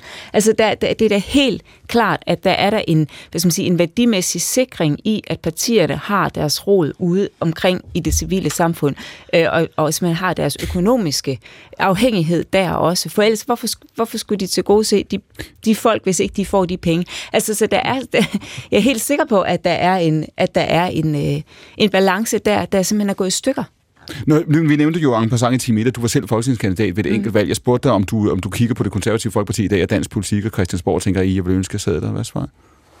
Nej, det, det vil jeg faktisk ikke. Øh, det, en gang imellem kan jeg godt tænke, åh, oh, hvor kunne det være? Men, men, men, men virkelig ikke, fordi jeg netop kan se et parti som det konservative Folkeparti, jeg selv stillede op for, øh, og, og, og også kom med nogle af de værdier, som, som jeg synes er gamle konservative værdier, altså Gud, konge og fædreland, og, og hvad er det, vi skal som konservativ parti støtte op omkring? Jamen, det er for eksempel også uddannelsessystem, og alt, alt sådan nogle ting her bliver styrket og fungerer, kultur og sådan noget. Og, og i virkeligheden, når man, det betyder ikke noget for dem. Altså, det, det, er så, det er så der er så meget strategi, og det er jo kun i det, i det konservative folkeparti, det er jo alle mulige andre partier, der er så mange andre ting, der er på spil, fordi det handler om, hvor sidder vælgerne, hvordan får vi, hvordan får vi fat i dem, og man giver gerne køb på det, der er øh, partiernes egentlige DNA, og det er Nå. derfor, jeg stod med en, en kæmpe stor skuffelse, egentlig ikke over, at jeg ikke kom ind, det var tilbage temmelig lidt over, men over, Nå. hvad det er for et beskidt maskinrum, der er. Det kan godt være, det er mere beskidt hos de konservative end mange andre steder, det ser vi også i de her dage, det måske er. Men, men i hvert fald er der... Øh, når Lavand siger før topstyring. Ja. Er det præcist? Fuldstændig. Joachim? Ja, men øh, topstyring er også meget nødvendigt i, i, i partier. Altså, der har altid været topstyring i, i rigtig mange partier. Jeg synes, der er nogle paradoxer i det her. Der er det paradoks, at politikerne bredt set i Danmark har jo formået at løse rigtig mange store problemer. I 80'erne havde vi kæmpe ungdomsarbejdsløshed, og, og, og den strukturelle arbejdsløshed var meget, meget højere i dag. Den er nærmest væk. Øh, der er øh, den strukturelle beskæftigelse er rekordhøj. Øh, den offentlige, de offentlige kasser buner med penge, så kan man sige, nu, nu er et problem, vi ikke kan bruge dem alle sammen på grund af mm. inflation og alle mulige andre ting osv. Altså mange af de sådan store strukturelle problemer, som jo man vandt og tabte valg på, øh, hvis man ikke kunne løse dem, dem har man faktisk formået at løse. Så det går jo rigtig, rigtig godt på rigtig, rigtig mange parametre. Så hvordan, man har også talt om blokpolitikken. Blokpolitikken var et hvordan, problem, og det var brød og blå blok. Nu har og, vi en midterregering. Altså, så hvad er forklaringen, Joachim, på, at vi har et valg sidste år, hvor der kommer nye partier ind i øh, parlamentet? Det er partier, der baserer sig på en utilfredshed. Hvad er forklaringen på, at Marie Høs sovnebørn går til hende og siger, at vi kan ikke genkende det Danmark, hvis du siger, at det går så godt? Jeg tror, det hænger meget sammen med, at øh, partierne er kommet langt væk fra borgerne, mm. fordi de skal ikke ud og rekruttere dem mere. Mm. Så man får dem ikke ind, og derfor får man heller ikke forklare. Hvis man er medlem af et parti, så møder man politikere, de forklarer, hvorfor tingene hænger sammen. Øh, de er faktisk flittige, de kommer ud, men, men der er jo ikke nogen, der kommer og Michael hører Bang, på dem tale. Michael Bang, kunne man forestille sig, nu er, det ikke for, nu er det ikke fordi, jeg skal stå og prøve at gøre jeres fem års arbejde her på de sidste to minutter, vi har. Kunne man forestille sig, at der godt kan være to ting, der er rigtige på én gang, nemlig vi har set en fuldstændig omdannelse af det offentlige rum over på de sociale medier, sådan at det er bare, det, det er sket over, det er sket over, nu er det jo så 25 år siden, men vi har stadigvæk svært ved at forstå, i hvilket omfang det i virkeligheden er fundet sted. Nej, partierne er godt nok ikke, hvad de var for 50 år siden, og det er der jo et masse organisationer, der ikke er.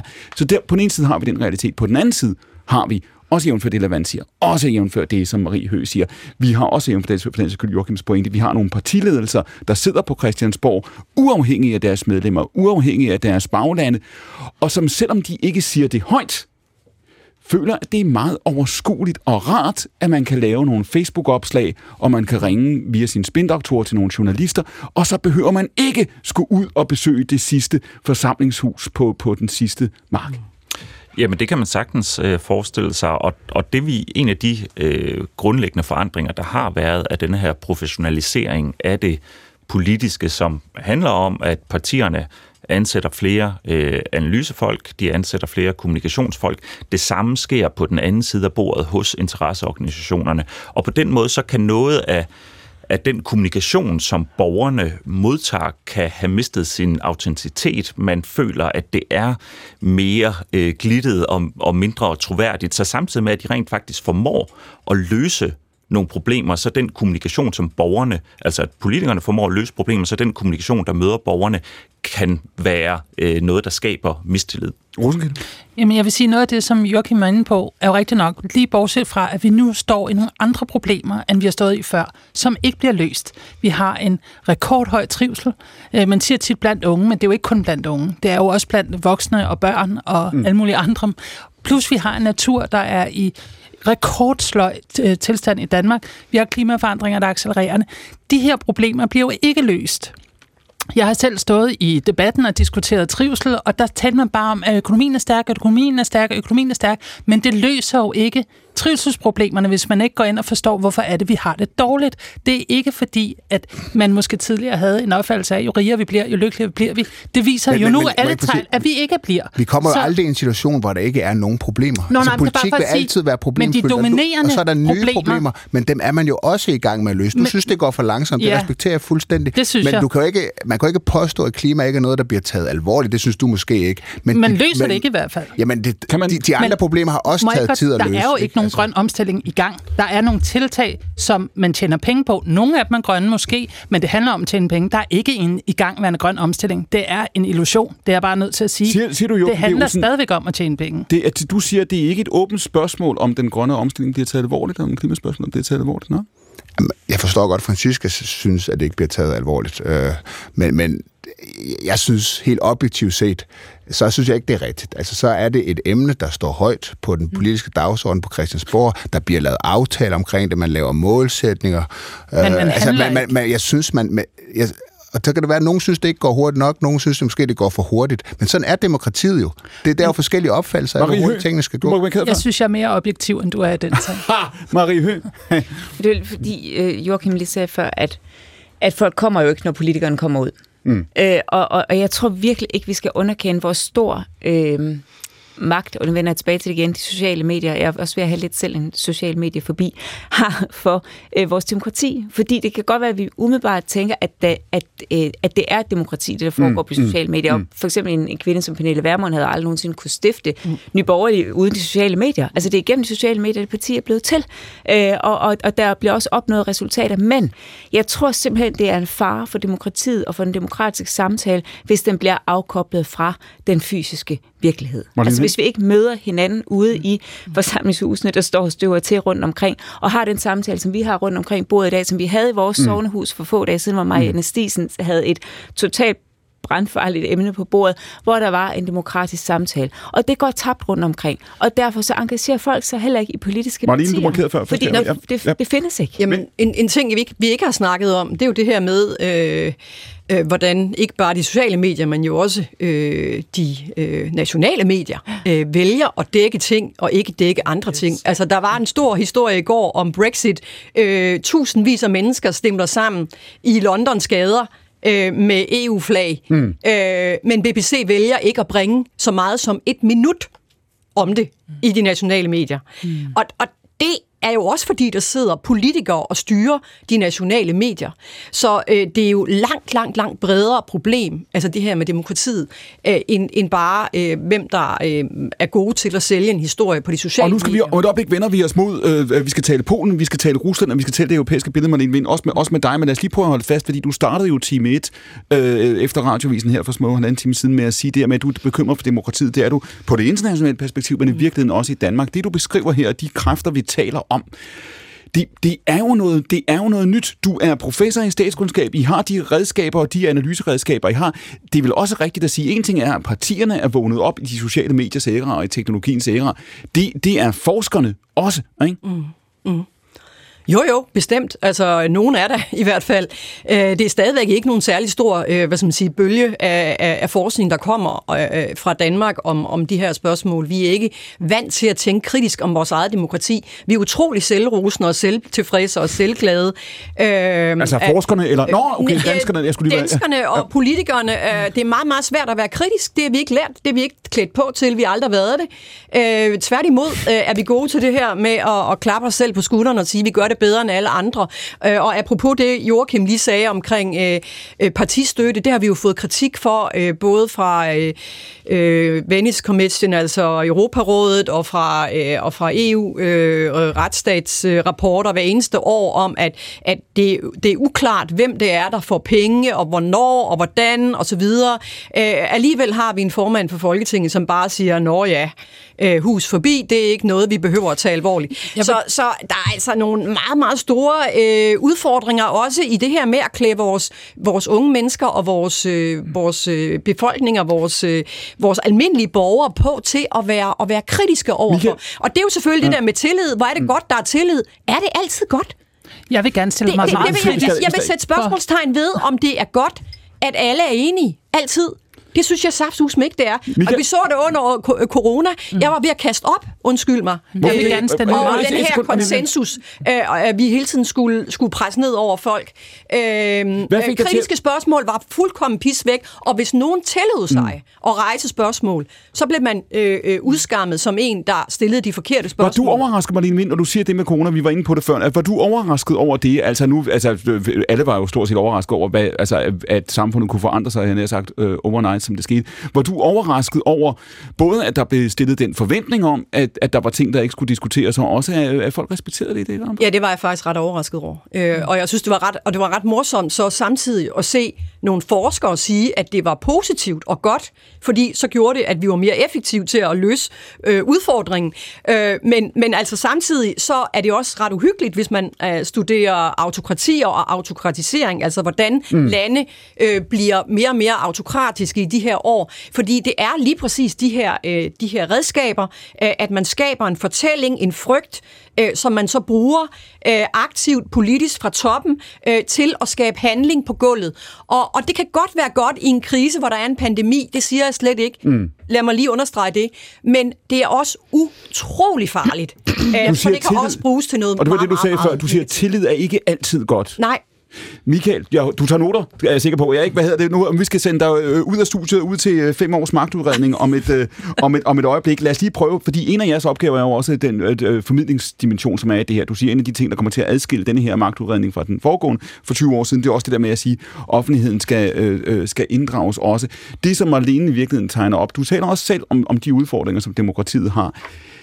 Er det også en udfordring i sig selv? Er det også en udfordring, at vi i Danmark har et selvbillede af, at det egentlig går meget godt, og at der er en uskyld i det her land, som gør, at det ikke er helt så alvorligt, som det måske er andre steder. Det med magten. Men man kan, man kan sige, at hvis vi, hvis vi kigger på igen Danmark i forhold til øh, de her forskellige internationale rankings, der er, jamen så overordnet set, så, så står det godt til i det danske demokrati, men det er meget, meget vigtigt, at man ikke bruger det til at sige, at der ikke er grund til kritik, og der ikke er grund til at øh, se på, hvor kan vi gøre det bedre. Og det er en af de centrale opgaver i en magtudredning, det er at få denne her øh, præcise og balancerede diagnose, hvor man siger, jamen Går det overordnet set godt? Ja, det gør det nok, men hvor er øh, opmærksomhedspunktet? Jeg vil godt komme med en stensikker forudsigelse her på sikkervidenskabelig grund, Michael, og det er, at i de næste fem år, mens I arbejder med det her, så kommer I til at opleve, at temperaturen i den offentlige debat kommer til at gå op. I kommer til at op- opleve, at kløfterne bliver øh, dybere, og mange af de her spørgsmål, som I virkelig kommer til at sidde og arbejde med, det er altså mål i, i bevægelse. Jamen det, det tror jeg, og det er også derfor, at det er en øh, god ting, at vi har så lang tid til det, fordi forskning tager tid, og det her det er så vigtigt, at man skal bruge tiden ordentligt.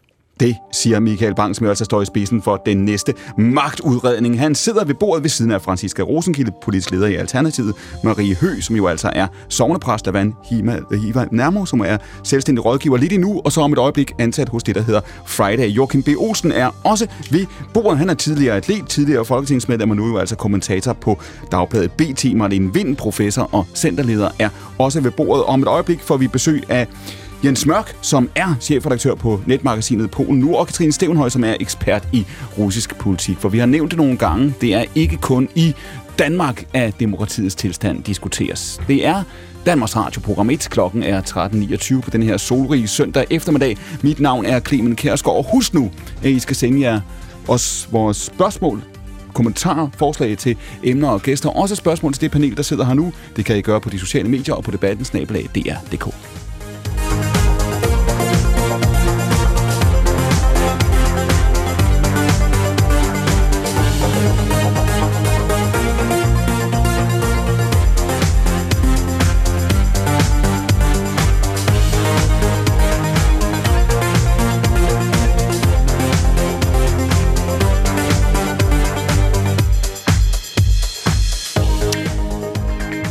vi har talt om dansk politik, og der er, jeg skal hilse at sige, nok at diskutere, men det er der jo altså i den grad også, hvis vi vender os mod det internationale billede. Og de uger, vi befinder os i nu her i efteråret, er jo altså præget meget af FN's generalforsamling.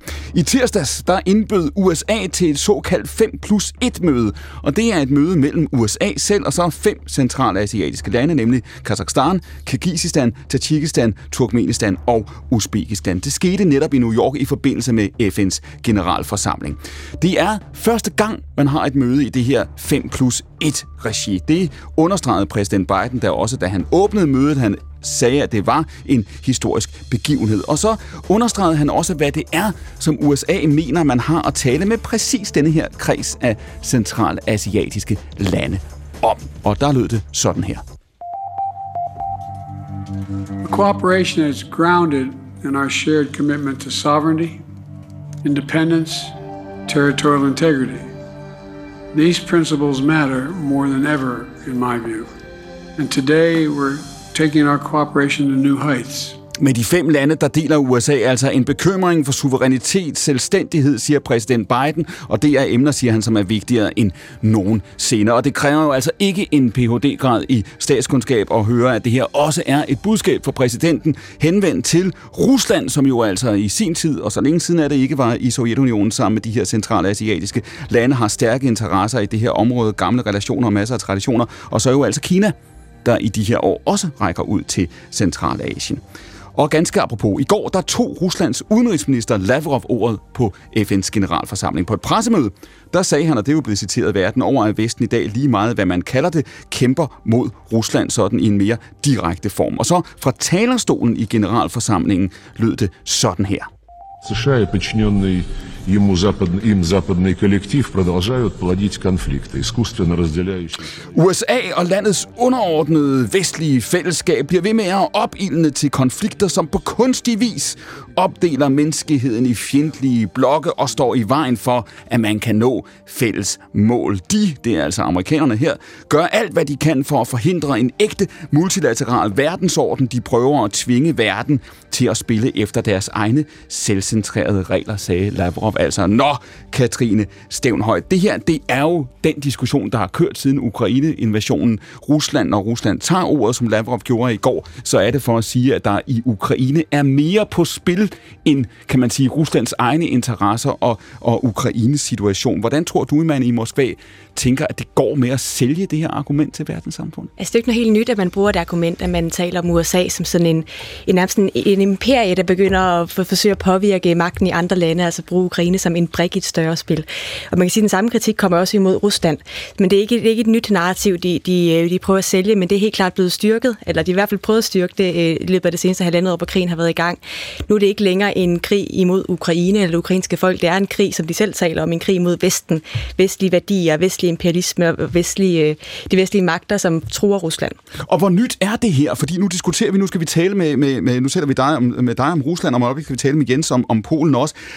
Der er jo en tradition her, og nu talte vi om Centralasien før, det har jo været en del af Sovjetunionen, det har været en del af, af den russiske øh, selvopfattelse af Ruslands position på, på verdensscenen, men det her argument med at sige, vi ikke er alene, vi taler på vegne af et, på vegne af et globalt syd, vi taler på vegne af, af nationer verden over, som er trætte af USA, trætte af, af vestlig dominans. Ser du, at det kommer til at fylde mere i den russiske selvopfattelse også, altså at man på en eller anden måde øh, øh, siger, at det her det handler om, om andet og mere end bare Ruslands storhed? Ja, på en måde. Man kan sige, det er også et, et modtræk til den kritik, som Rusland har fået øh, for krigen, som er blevet set som en kolonikrig, altså forsøg mm. på at genetablere det postsovjetiske rum og øh, underkende Ukraine som folk, og generelt underkende de tidligere sovjetrepublikker øh, som, som rigtige folk og rigtige nationer. Så det træk, som Rusland så gør nu, eller fra, man, fra Kreml siger nu, ikke, det er, det er faktisk ikke os, der er imperialister, det er alle Nej. de andre. Altså, så man vender lidt, vender lidt det narrativ om, øh, og forsøger at etablere noget, noget altså, øh, tillid i nogle andre stater, som, øh, som også har et negativt billede billede af, af Vesten. Og så lad os lige prøve at vende os mod Putin selv og situationen i Rusland. Nu har der jo været i hvert fald i de danske medier mere stille om det her efter Prigozhins øh, march mod øh, Moskva. den går det jo, når medierne ikke får den slutning eller den apropos fortælling, som de gerne vil have, så taber de interessen for det. 10. september, Katrine, der var der jo regionalvalg i øvrigt også det par pladser i, i, i Dumaen i, i Rusland. Det valgsforløb, hvad viser det os om, om Putins styrke? Hvad viser det os om, hvor Rusland er henne lige nu? Altså, hvis vi lige går tilbage der til Prigozhin, den der march eller militærkup, eller hvad man, hvad man vil kalde det, ikke? Øhm, så talte vi jo meget om, i hvert fald i danske medier og internationale medier, det her det var noget, der muligvis svækkede Putin. Men hvis man kigger på de sådan, approval ratings, der er øh, om Putin i de dage omkring øh, det her forsøg på, på et militærkup, så er de uændrede. Altså, mm. der er en, et fald i tilliden til Prigozhin, og der er et mindre fald i tilliden til, at landet går den rigtige retning, og tillid i, til regeringen. Men uh, Putin, han har en approval rating på omkring 80. 82. Det faldt lige et point i løbet af de der dage. Så det, det man troede, der faktisk svækkede ham, det svækkede ham måske egentlig ikke så meget. Hvis vi så kigger på de regionalvalg, der så var her for, for to uger tid siden, så, så er det klart, at Putin på grund af krigen, også på grund af Prigozhins march, øhm, havde et, et øget behov for at legitimere sin magt. Ikke? Og man kan jo spørge sig selv, hvorfor, hvorfor har man behov for det, når man er en autoritær leder, som kan styre alting i landet, og folk, der kritiserer, de bliver smidt i fængsel i 20 år. Ikke? Mm. Det burde der ikke være nogen grund til overhovedet at holde valg, men man gør det altså for at skabe sådan en Potemkin-kulisse af, at øh, se, vi har faktisk øh, et demokrati, og vi laver mm. valg, og vi laver også valg i øh, ja, de besatte områder i Ukraine. Nu kalder de det jo selvfølgelig for Rusland. Ikke? Så det er jo en måde at, øh, at vise, at man faktisk øh, ikke bare er et øh, autoritært regime, men faktisk er et demokrati, som er et alternativ til Vesten. Men der er jo ret, ret åbenlyst også en dobbeltvirkelighed her, fordi nu talte du før om altså opbakningen til Putin, ikke? så man også går ud og måler på, hvad sådan den mm. så betyder, kan man sige. Der er jo, øh, må være øh, masser af russere, og sandsynligvis et flertal af russerne, der sådan set godt ved, at det ikke er et fuldstændig åbent, ærligt spil, men på en eller anden måde alligevel ser på Putin med forståelse eller, eller sympati, eller en form for opbakning eller loyalitet. Hvor meget, Katrine, betyder deres nationalfølelse for dem? Hvor meget er også Ukrainekrigen set i, i det lys af at sige, at det her det handler om, om russisk storhed, det handler om, hvad vi fortjener, hvilken plads vi, vi har ret til i verden? Altså Rusland er et land, der har skulle rejse sig igen efter 91, og modsat lande som, som Ukraine og Kazakhstan øh, og Georgien, øh, andre tidligere sovjetrepublikker, som har haft en national identitet, de kunne gå tilbage til at afvise den russiske, afvise den sovjetiske, så har Rusland ikke haft det. Altså de har bare stået og været sådan, så hvad er vi så nu, hvis vi ikke er Sovjetunionen, og vi ikke er et imperie, hvad, hvilken national identitet har mm. vi så? Øh, og samtidig gik økonomien af helvede til i 90'erne, ikke? så kom Putin og skabte noget stabilitet og skabte noget storhed, og især i løbet af 10'erne, hvor Putin så begynder at modsætte sig vestens, øh, altså det her hierarki, han, han ser i verden, ikke? Øh, og skabe det her såkaldte russiske verden. Så han er jo både en, et symbol på stabilitet, men også et symbol på, at man vinder noget storhed tilbage. Mm. Og det resonerer med mange russere. Så du siger i virkeligheden, det er interessant det her, du siger i virkeligheden for 30 år siden, da muren falder, og så Sovjetunionen går der opløsning, så kan de andre nationer har en historie, de kan bygge på, og det er en historie om at sige, vi vil gerne være selvstændige, vi vil gerne være selv se på Ukraine, Baltikum, hvor det nu ellers øh, øh, kunne være. Men for Rusland, der, der er, det, er, det, er det den rigtige selvforståelse, der bliver pustet, fordi hele det moderne Rusland i virkeligheden fra tiden frem har tænkt på sig selv som en stormagt. Ja, i høj grad det, men også kombineret med, at der så var et, et kæmpe fald i levestandard samtidig, ikke? så mm. man, har, man har haft hverken eller hverken storhed eller hverken, hverken øh, varer i supermarkedet. Ikke? Og det er også det, der tror dem nu på en eller anden... Øh, absurd måde, at, at de står i en krig, som handler om noget stort og ideologisk, men i virkeligheden er det, som folk går allermest op i, det er nok i virkeligheden, hvordan deres eget privatliv bliver påvirket, og det er man fra øh, regimets side udmærket klar over. Det er der, man skal vinde befolkningens øh, tillid. Jens Mørk, hvis du træder herover, du er chefredaktør på, på netmagasinet Polen nu, og nu skal vi tale også om Polen, og i virkeligheden om hele det her, kan man sige, spil, eller hvad vi nu skal kalde det, i det postsovjetiske rum og i, øh, i, øh, i Østeuropa. Du skal lige tage os tilbage til det, der jo var en stor historie i nyhedsstrømmen for et par dage siden. Onsdag aften, der går den polske regeringsleder Morawiecki på tv, direkte tv-interview, og så siger han noget, der kommer til at skabe overskrifter verden rundt, indtil polakkerne så går ud og får ryddet op, hvis det er det, de gør. Hvad er det, han siger? Jamen, øh, han siger sådan set ikke noget nyt, men øh, det viser lidt om vores medier, også internationale mediers troværdighed. Fordi det, som ligesom var efterladt af det, det var, at man i protest i Polen nu vil lukke for våbenleverancer til Ukraine. Det var den nyhed, der kørte. Det er ja. den overskrift, der går verden ja. over Danmark rundt, ja. Ja, men det har man ikke gjort længe. Øh, så der er ikke noget nyt i det. Det er taget ud af en sammenhæng, hvor den polske premierminister forklarer, hvordan man nu er ved at opbygge nye våbenfabrikker, og hvordan man gør.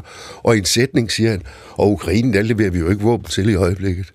Men og, pludselig tager den alle overskrifterne. Og ikke desto mindre så, Jens, tager os ind i det her, fordi Polen ja. er jo på vej mod et parlamentsvalg den 15. oktober, og det, ja. at man i Polen også, fordi det er ikke den eneste anledning, det er, at man taler om Ukraine, man har også nogle interesser øh, over for Ukraine i forhold til korneksport osv.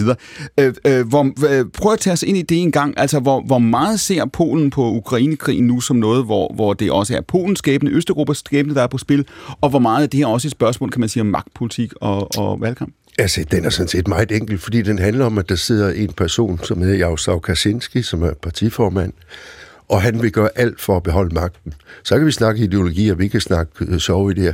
Man er klar til at sælge ud på alt for at vinde magten. Og, og det er faktisk et meget alvorligt valg, vi står overfor. Mm. Øh, jeg plejer at sige, at det er for sent med Ungarn. Orbán, han har kørt kørt hele den fest, der er ikke noget at rydde op i. Og, og, og ved Polen vil jeg kalde det sidste chance. Hvad mener du med det? Jeg mener, at man har jo systematisk sat sig på medierne i voldsom grad. Man kører en total ensidig øh, magtpolitik øh, og prøver at finde ud af, hvordan man kan få den størst mulige opbakning. Og man kan sige, at alene det, at den polske regering ikke har opbakning for 80 procent i en krigssituation, siger noget om, hvor, hvor galt det er. Og der er jo mange polakker, der også flygter ud af, af Polen. Man er bekymret for retstilstand, man er bekymret for mediesituationen. I skulle, se, I skulle prøve at opleve det, det her TVP, som teoretisk set svarer til, til Danmarks Radio.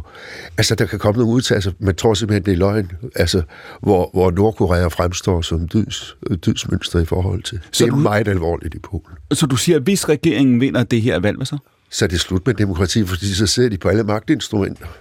Vi, vi ved jo alle de sager, der kører med forfatningsting. Vi har Lech Valenza, den gamle, den gamle Nobelfredsprismodtager, der render rundt hele, hele dagen med en forfatningst-shirt på. Øh, og, og det er det, det er simpelthen det, der er issue. Så kan vi snakke politiske ideologier og sådan noget. De to største partier i Polen, de er lidt over 20 år gamle, som har slet ikke den der samme tradition og det samme sammenhold. Det er også en sæk lopper i det i polske parlament, at grupperne kan ikke være sikre på, nu snakker vi om det før i forhold til herhjemme, og ustabilitet.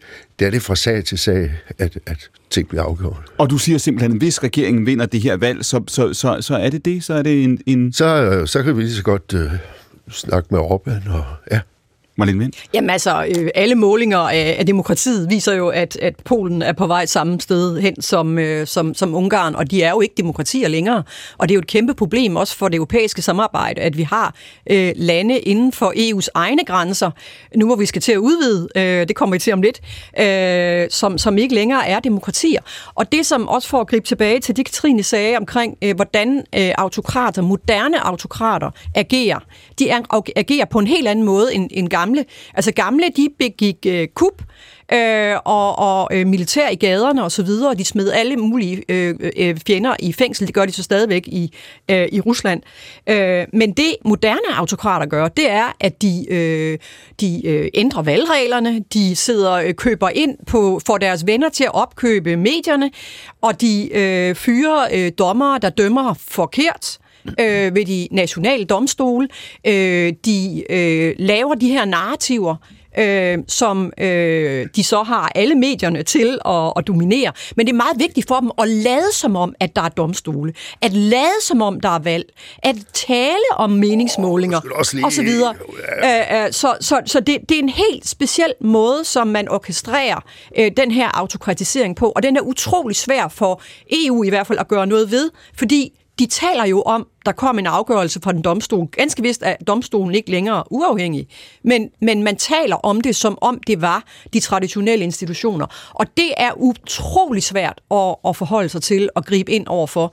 Så, så øh, det, det er en, øh, en meget, meget alvorlig situation. Jeg kommer selv lige fra en, en mm. konference mm. i, i Holland om retsstaten i Europa, øh, og hvor der var en masse polakker, der netop talte om de her ting, og også ungarer, øh, hvor, hvor forskere jo også bliver fyret, øh, og og, og øh, øh, akademiske institutioner bliver nedlagt og opkøbt, og øh, der bliver simpelthen etableret fonde, som hvis man skulle tabe et valg, jamen så sidder man stadig på magten, fordi man har så allokeret offentlige midler over i store fonde, Jens, som så kan styre de her institutioner. Jens Mørk, når du siger før, at det her valg det er fuldstændig øh, afgørende, ikke? det er fuldstændig afgørende for, om Polen har øh, noget, vi kan kalde demokrati eller ej. De borgere, der har levet i 30 år efter murens fald, efter at friheden kom, efter at de fik demokratiet. Hvorfor, hvorfor er bekymringen for de her spørgsmål, alt det, som du beskriver, alt det, som Marlene Vind beskriver, hvorfor er den ikke dybere? Hvad er det, der får dem til at sige, at det her det er ikke noget, vi kommer til at savne, det vi har? Jamen, man skal huske på, at den regering, der ser at komme ind med, med et par 30 procent, og, og, og hvem, hvem har adgang til medierne? Jamen for eksempel også, som Malene Vind var inde på, mm. man har, altså, de, alle de nationale tankstationer for eksempel, der er ikke nogen kritiske aviser, der må handles der. Mm. Øh, det nationale olieselskab har opkøbt øh, 500 medier, det lyder voldsomt noget, der Polska Press, øh, som er den største øh, gruppering.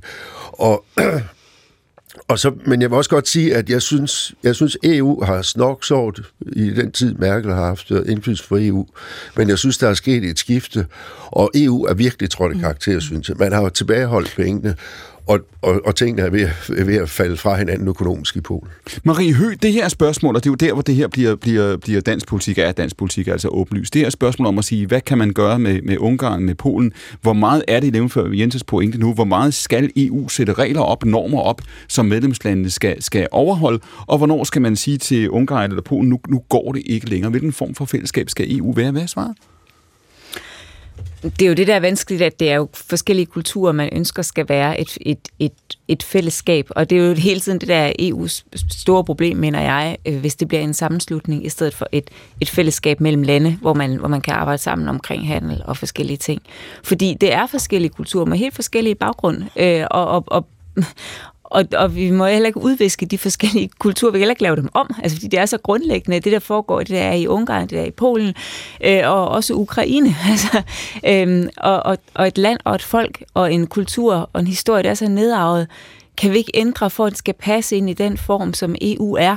Og, og vi skal også passe på, fordi er det egentlig det, vi ønsker? Altså at på den måde gøre, gøre de europæiske lande ens. Men, ønsker vi egentlig den sammenslutning, Så siger som, du- som EU kan blive? Hvis, hvis nu vi lægger til grund af Jens for ret at sige, når man altså efter det her parlamentsvalg 15. oktober, så har Polen ikke længere, eller snart ikke længere, hvad vi kan kalde demokrati. Mm. Kan vi stadigvæk Afhængig af have... resultatet. Øh, Mm. mm. Afhængig af resultatet, undskyld, ikke? Kan man acceptere, når man det er stadigvæk et land, øh, Polen er et stort land, ikke? det er, øh, fylder også meget efter Brexit, fylder det øh, endnu mere, kan man sige, i forhold til Ukraine, fylder det meget i forhold til NATO, er den store spiller ved bordet. Kan vi sige, om vi kan godt være i et fællesskab med lande, som står så fjernt, hvor, hvor minoriteter har, de øh, øh, oplever deres rettigheder? kommer i hvert fald meget ind på, hvad det fællesskab skal kunne. Mm. Altså, hvad, hvad er det, EU skal varetage? Altså, hvad, hvor, hvor, meget, hvor meget politik i hvert enkelt land skal ligge i, i EU? Det handler jo rigtig meget om det, fordi hvis... Øh, vi, vi kan jo ikke strømligne eller Mm. ensrette øh, landene, og, så- og, og der er bare meget, meget, meget langt fra de vesteuropæiske lande til netop øh, Polen og, og Ungarn. Og, Rosenkilde, ja. ja. Ja, nå, men jeg er meget enig i, at vi skal ikke være ens i EU. Det tror jeg da ikke, vi kan. Men øh, jeg synes, det er meget vigtigt, at vi holder øh, niveauet af krav til menneskerettigheder Mm. øh, og, og demokrati, de demokratiske værdier, vi har øh, i de fleste af landene.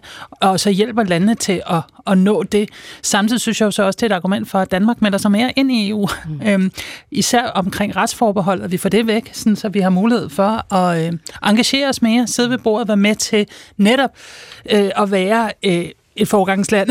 nu stiller jeg mig meget kritisk over for, om vi er et grønt forgangsland, men vi kunne godt hjælpe med at, at øge de demokratiske øh, værdier i EU. Joachim, nu har vi en regering her, en SVM-regering, som jo har sådan set, hvis vi lige altså, tager et gennemsnit af alt, hvad der er kommet af udmeldinger fra den, jo sådan set sagt, man vil stemple ind mere. Det var det, som Lars Løkke Rasmussen forsøgte at signalere i, øh, i foråret, hvordan det så går. Øh, det kan der, være, kan, der være mange, kan der være mange holdninger til. Når man skal ud og møde vælgerne, altså nu har vi, har, har vi von der Leyen, vi diskuterede det i programmet i sidste uge, som lige har været ude og sige, at vi skal udvide EU. Det, det kan vi sagtens, det er sådan set det, hun siger. Øh, det er, en, det er et, et ønske, der vil blive mødt, kan man sige, ikke med lige stor begejstring af alle steder, måske heller ikke i Danmark. Kan du se på Christiansborg øh, SVM til hinanden øh, under armene? Kan du se et flertal af Folketingets partier gå ud og sige til danskerne, som, som Rosenkilde siger nu, vi skal stemple ind, vi skal, vi skal afskaffe retsforbeholdet, vi skal mene det alvorligt? Ja, kort sagt ja. Altså, der er helt klart sket et skifte i også i befolknings, den danske befolknings holdning til EU. Er du sikker på det? Ja, der, der, er, der er mindre skepsis. Øh, der er mindre skepsis nu, og man kan også se, at, at partierne, de, de drejer, også lidt, drejer også lidt ind. Så Marie Høgh, hvad tror du, der altså, sker? Man kan, Det se, er- man bare se sidste valg, ikke? Jo. Og, øh, som jo var, ja, det var lidt det første valg i lang tid. Men er det nu holdbart, Marlene Vind? Fordi du, altså, dit argument har blandt andet været, at det også er Ukraine, ikke? som har på en eller anden måde været, været, været vækkeur, der, der, der ringer, ikke? Øh, jo, absolut. Det er jo Ukraine, der har gjort, gør hele forskellen på, på den, tror jeg, danskernes holdning. Mm. Jeg tror faktisk godt, man kunne gå ud og vinde en, afs, øh, en afstemning nu om i hvert fald retsforbeholdet. Mm. Øh, men hvis jeg bare lige må komme tilbage til det der med forskellighed. Altså, vi kan jo ikke have et indre marked, hvis man ikke respekterer EU-retten. Altså, du, øh, øh, jeg, jeg talte med en fra Velux for noget tid siden, øh, som sagde, jamen, vi kan, vi kan ikke producere øh, øh, vinduer i, i, øh, i, øh, i Polen længere, fordi øh, vi kan ikke være sikre på, når domstolen ikke er uafhængige, mm. så kan vi ikke være sikre på, at hvis vi kommer øh, i konflikt med det offentlige myndigheder, mm. jamen så øh, øh, får vi ikke en retfærdig rettergang, og vi får ikke en, en, en, øh, en, en rimelig behandling, øh, fordi at, at det hele er øh, en stor, hvad skal man sige, øh, der er ingen magtens tredeling længere. Så, så det er jo altså ikke et spørgsmål om, øh, øh, om man øh, skal være ens eller ej. Man skal respektere de grundlæggende rettigheder, som man kom ind på. Øh, Men... Det var grundlaget for at komme ind. Københavnerkriteriet kalder vi det i Danmark, selvom det er langt mere vidtgående i dag.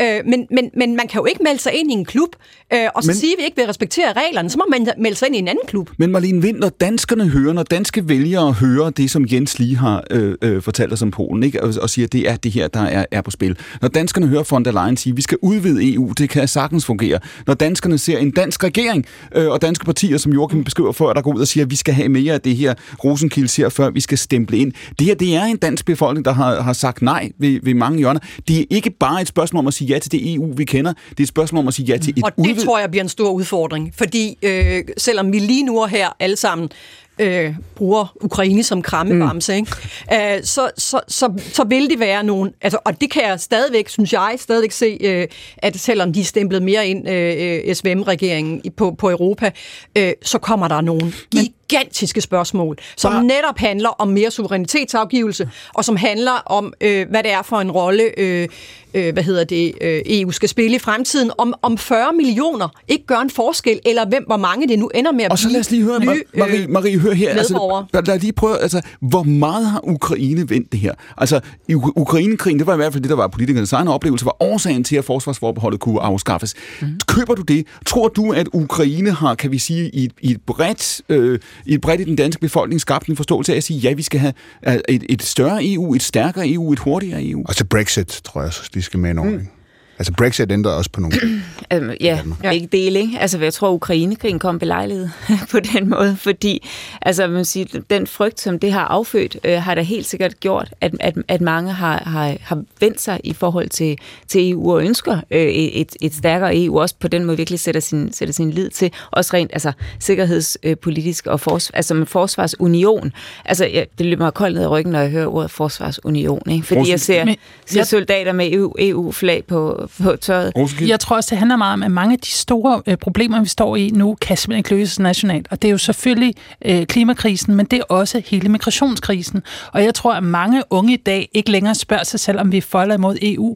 De ved, altså, vi er i EU. Mm. Spørgsmålet er, hvordan vi skal være i EU. Mm. Og der tror jeg, der kommer en langt større tilslutning til, at vi skal tage mere ansvar, fordi vi er en del af et fællesskab, der skal forholde os til nogle store, store problemer, som altså er på tværs af grænser. Men vi skal bare ikke huske, at, at i 15, da øh, migranterne de væltede op igennem Europa, der virkede EU i hvert fald ikke. Mm. Så vi skal gøre det bedre. Ja. Det skal i hvert fald gøres rigtig meget om. Men ja, så, helt anderledes, det fordi det virkede, jamen, det virkede på ingen måde, og vi skal bare lægge, ja. vi skal bare lægge i, i, i lyset af, eller skyggen af Ukraine, glemme, at der er rigtig meget, det måske aldrig kommer til at fungere i EU. Jens Mørk, lad os lige høre her, og nu nærmer vi os de sidste minutter af, af, af programmet. Der er altså, parlamentsvalget finder sted her i, øh, i, midten af, i midten af oktober. Der er jo ikke nogen, der smider Polen ud, øh, kan smide Polen ud, hverken på, på, med, med dags eller med ugers øh, øh, varsel. Hvis vi kan se frem til en konfrontation mellem et Bruxelles, som står mere eller mindre samlet og siger til Polen, det her, det går ikke, I skal overholde normer, I skal overholde alt det, som Marlene Vind var inde på før, og så, og så, og så en, en genvalgt polsk regering. Hvor meget, hvor store muligheder har EU for at skubbe til den regering og skubbe til Polens kurs? Jeg ved ikke, hvor meget øh, altså, de kan gøre rent juridisk set, men, men jeg ved, jeg ved med sikkerhed, at polakkerne at hører til blandt de borgere i EU, som er mest glade for fællesskabet. Mm. Men det er jo klart, hvis der sidder nogle medier og fortæller en rigtig grim historie om Bruxelles hele tiden og laver skræmmebilleder, så, så sker der jo bare noget andet. Så er der nogen, der... Vi skal tænke på, at Polen er et land, traumatiseret folk. Det var det, det, det første sted i Europa, hvor det var tilladt at bo sammen som homo. Det var, mm. altså, og hvorfor var der så mange jøder, der døde i Polen? Ja, det var fordi, det var det eneste sted, de kunne være. Mm. Det glemmer vi lidt at snakke om. Øh, så men, derfor... det, men det er jo også et paradoks, ikke? Det er jo et paradoks, at du har et land, som også, hvis man ser på Polens økonomiske udvikling over de sidste 30 år, øh, øh, har alle mulige grunde til, kan man sige, at sige, at det går sådan set øh, øh, meget godt. Du siger, at man er begejstret for EU. Hvis det kommer dertil, Jens, at, at EU, kan man sige, lægger pres på Polen efter det valg og siger, at det her, det går ikke, I må reetablere øh, retssikkerheden, I må reetablere borgerrettighederne. Hvad sker der så? Jamen, jeg vil hellere vende om at sige, at hvis regeringen ikke bliver genvalgt, så bliver alting løst på dagen efter. Altså, jamen, så enkelt er det. Fordi, og det er det, jeg også indledt med at sige, det her det er ikke et spørgsmål om, hvad folk vil og alt sådan noget. Det er én mand, ligesom vi ved med Putin. Alle de steder, vi har problemer i verden, det er der, hvor der sidder nogen øh, og har taget magten. Det er Putin, det er Erdogan, det er, vi kan tage den på strive, Netanyahu og så videre. og det er også det, der er tilfældigt på. Marlene Vind, altså EU står jo her i, i et kæmpe dilemma. Fordi på den ene side har man en Ukrainekrig, vi tæller ned til den amerikanske præsidentvalg. Det er ikke ret meget mere end et år væk nu. Lige præcis. Og man siger, at vi er nødt til, og det siger man jo i hvert fald i kommissionen, Ukraine er nødt til at vinde, vi er nødt til at støtte Ukraine. Man prøver at lave hele den her oprustning. Man har brug for Polen, man har brug for Polen i øvrigt også ved NATO-bordet. Samtidig har vi så noget, der, hvis, hvis, hvis, hvis Jens får ret i sin analyse, hvis regeringen bliver genvalgt, kan vise sig at være en, en virkelig konflikt her mellem Warszawa på den ene side og Bruxelles på den anden. Ser du von der Leyen og et flertal i EU, som også har et europaparlamentsvalg kommende næste år, som går ind og siger, at vi er nødt til at tage den her konflikt med Polen, jævnfør Marie Høs pointe før, med alt, hvad det vil vække af skepsis i Ungarn og i øvrigt andre steder i Europa? Ja, fordi altså man kan sige, hvis vi skal udvide med 10 nye lande, eller 8, eller hvor 5, eller hvor mange det nu bliver, øh, så, så kommer det store spørgsmål jo også på, på, på middagsbordene her hjemme i Danmark, netop om vi så skal ændre traktaterne, så det faktisk bliver muligt at løse den slags øh, udfordringer, vi har med lande, der, der, der kommer ind men... som øh, demokratier, men som går tilbage.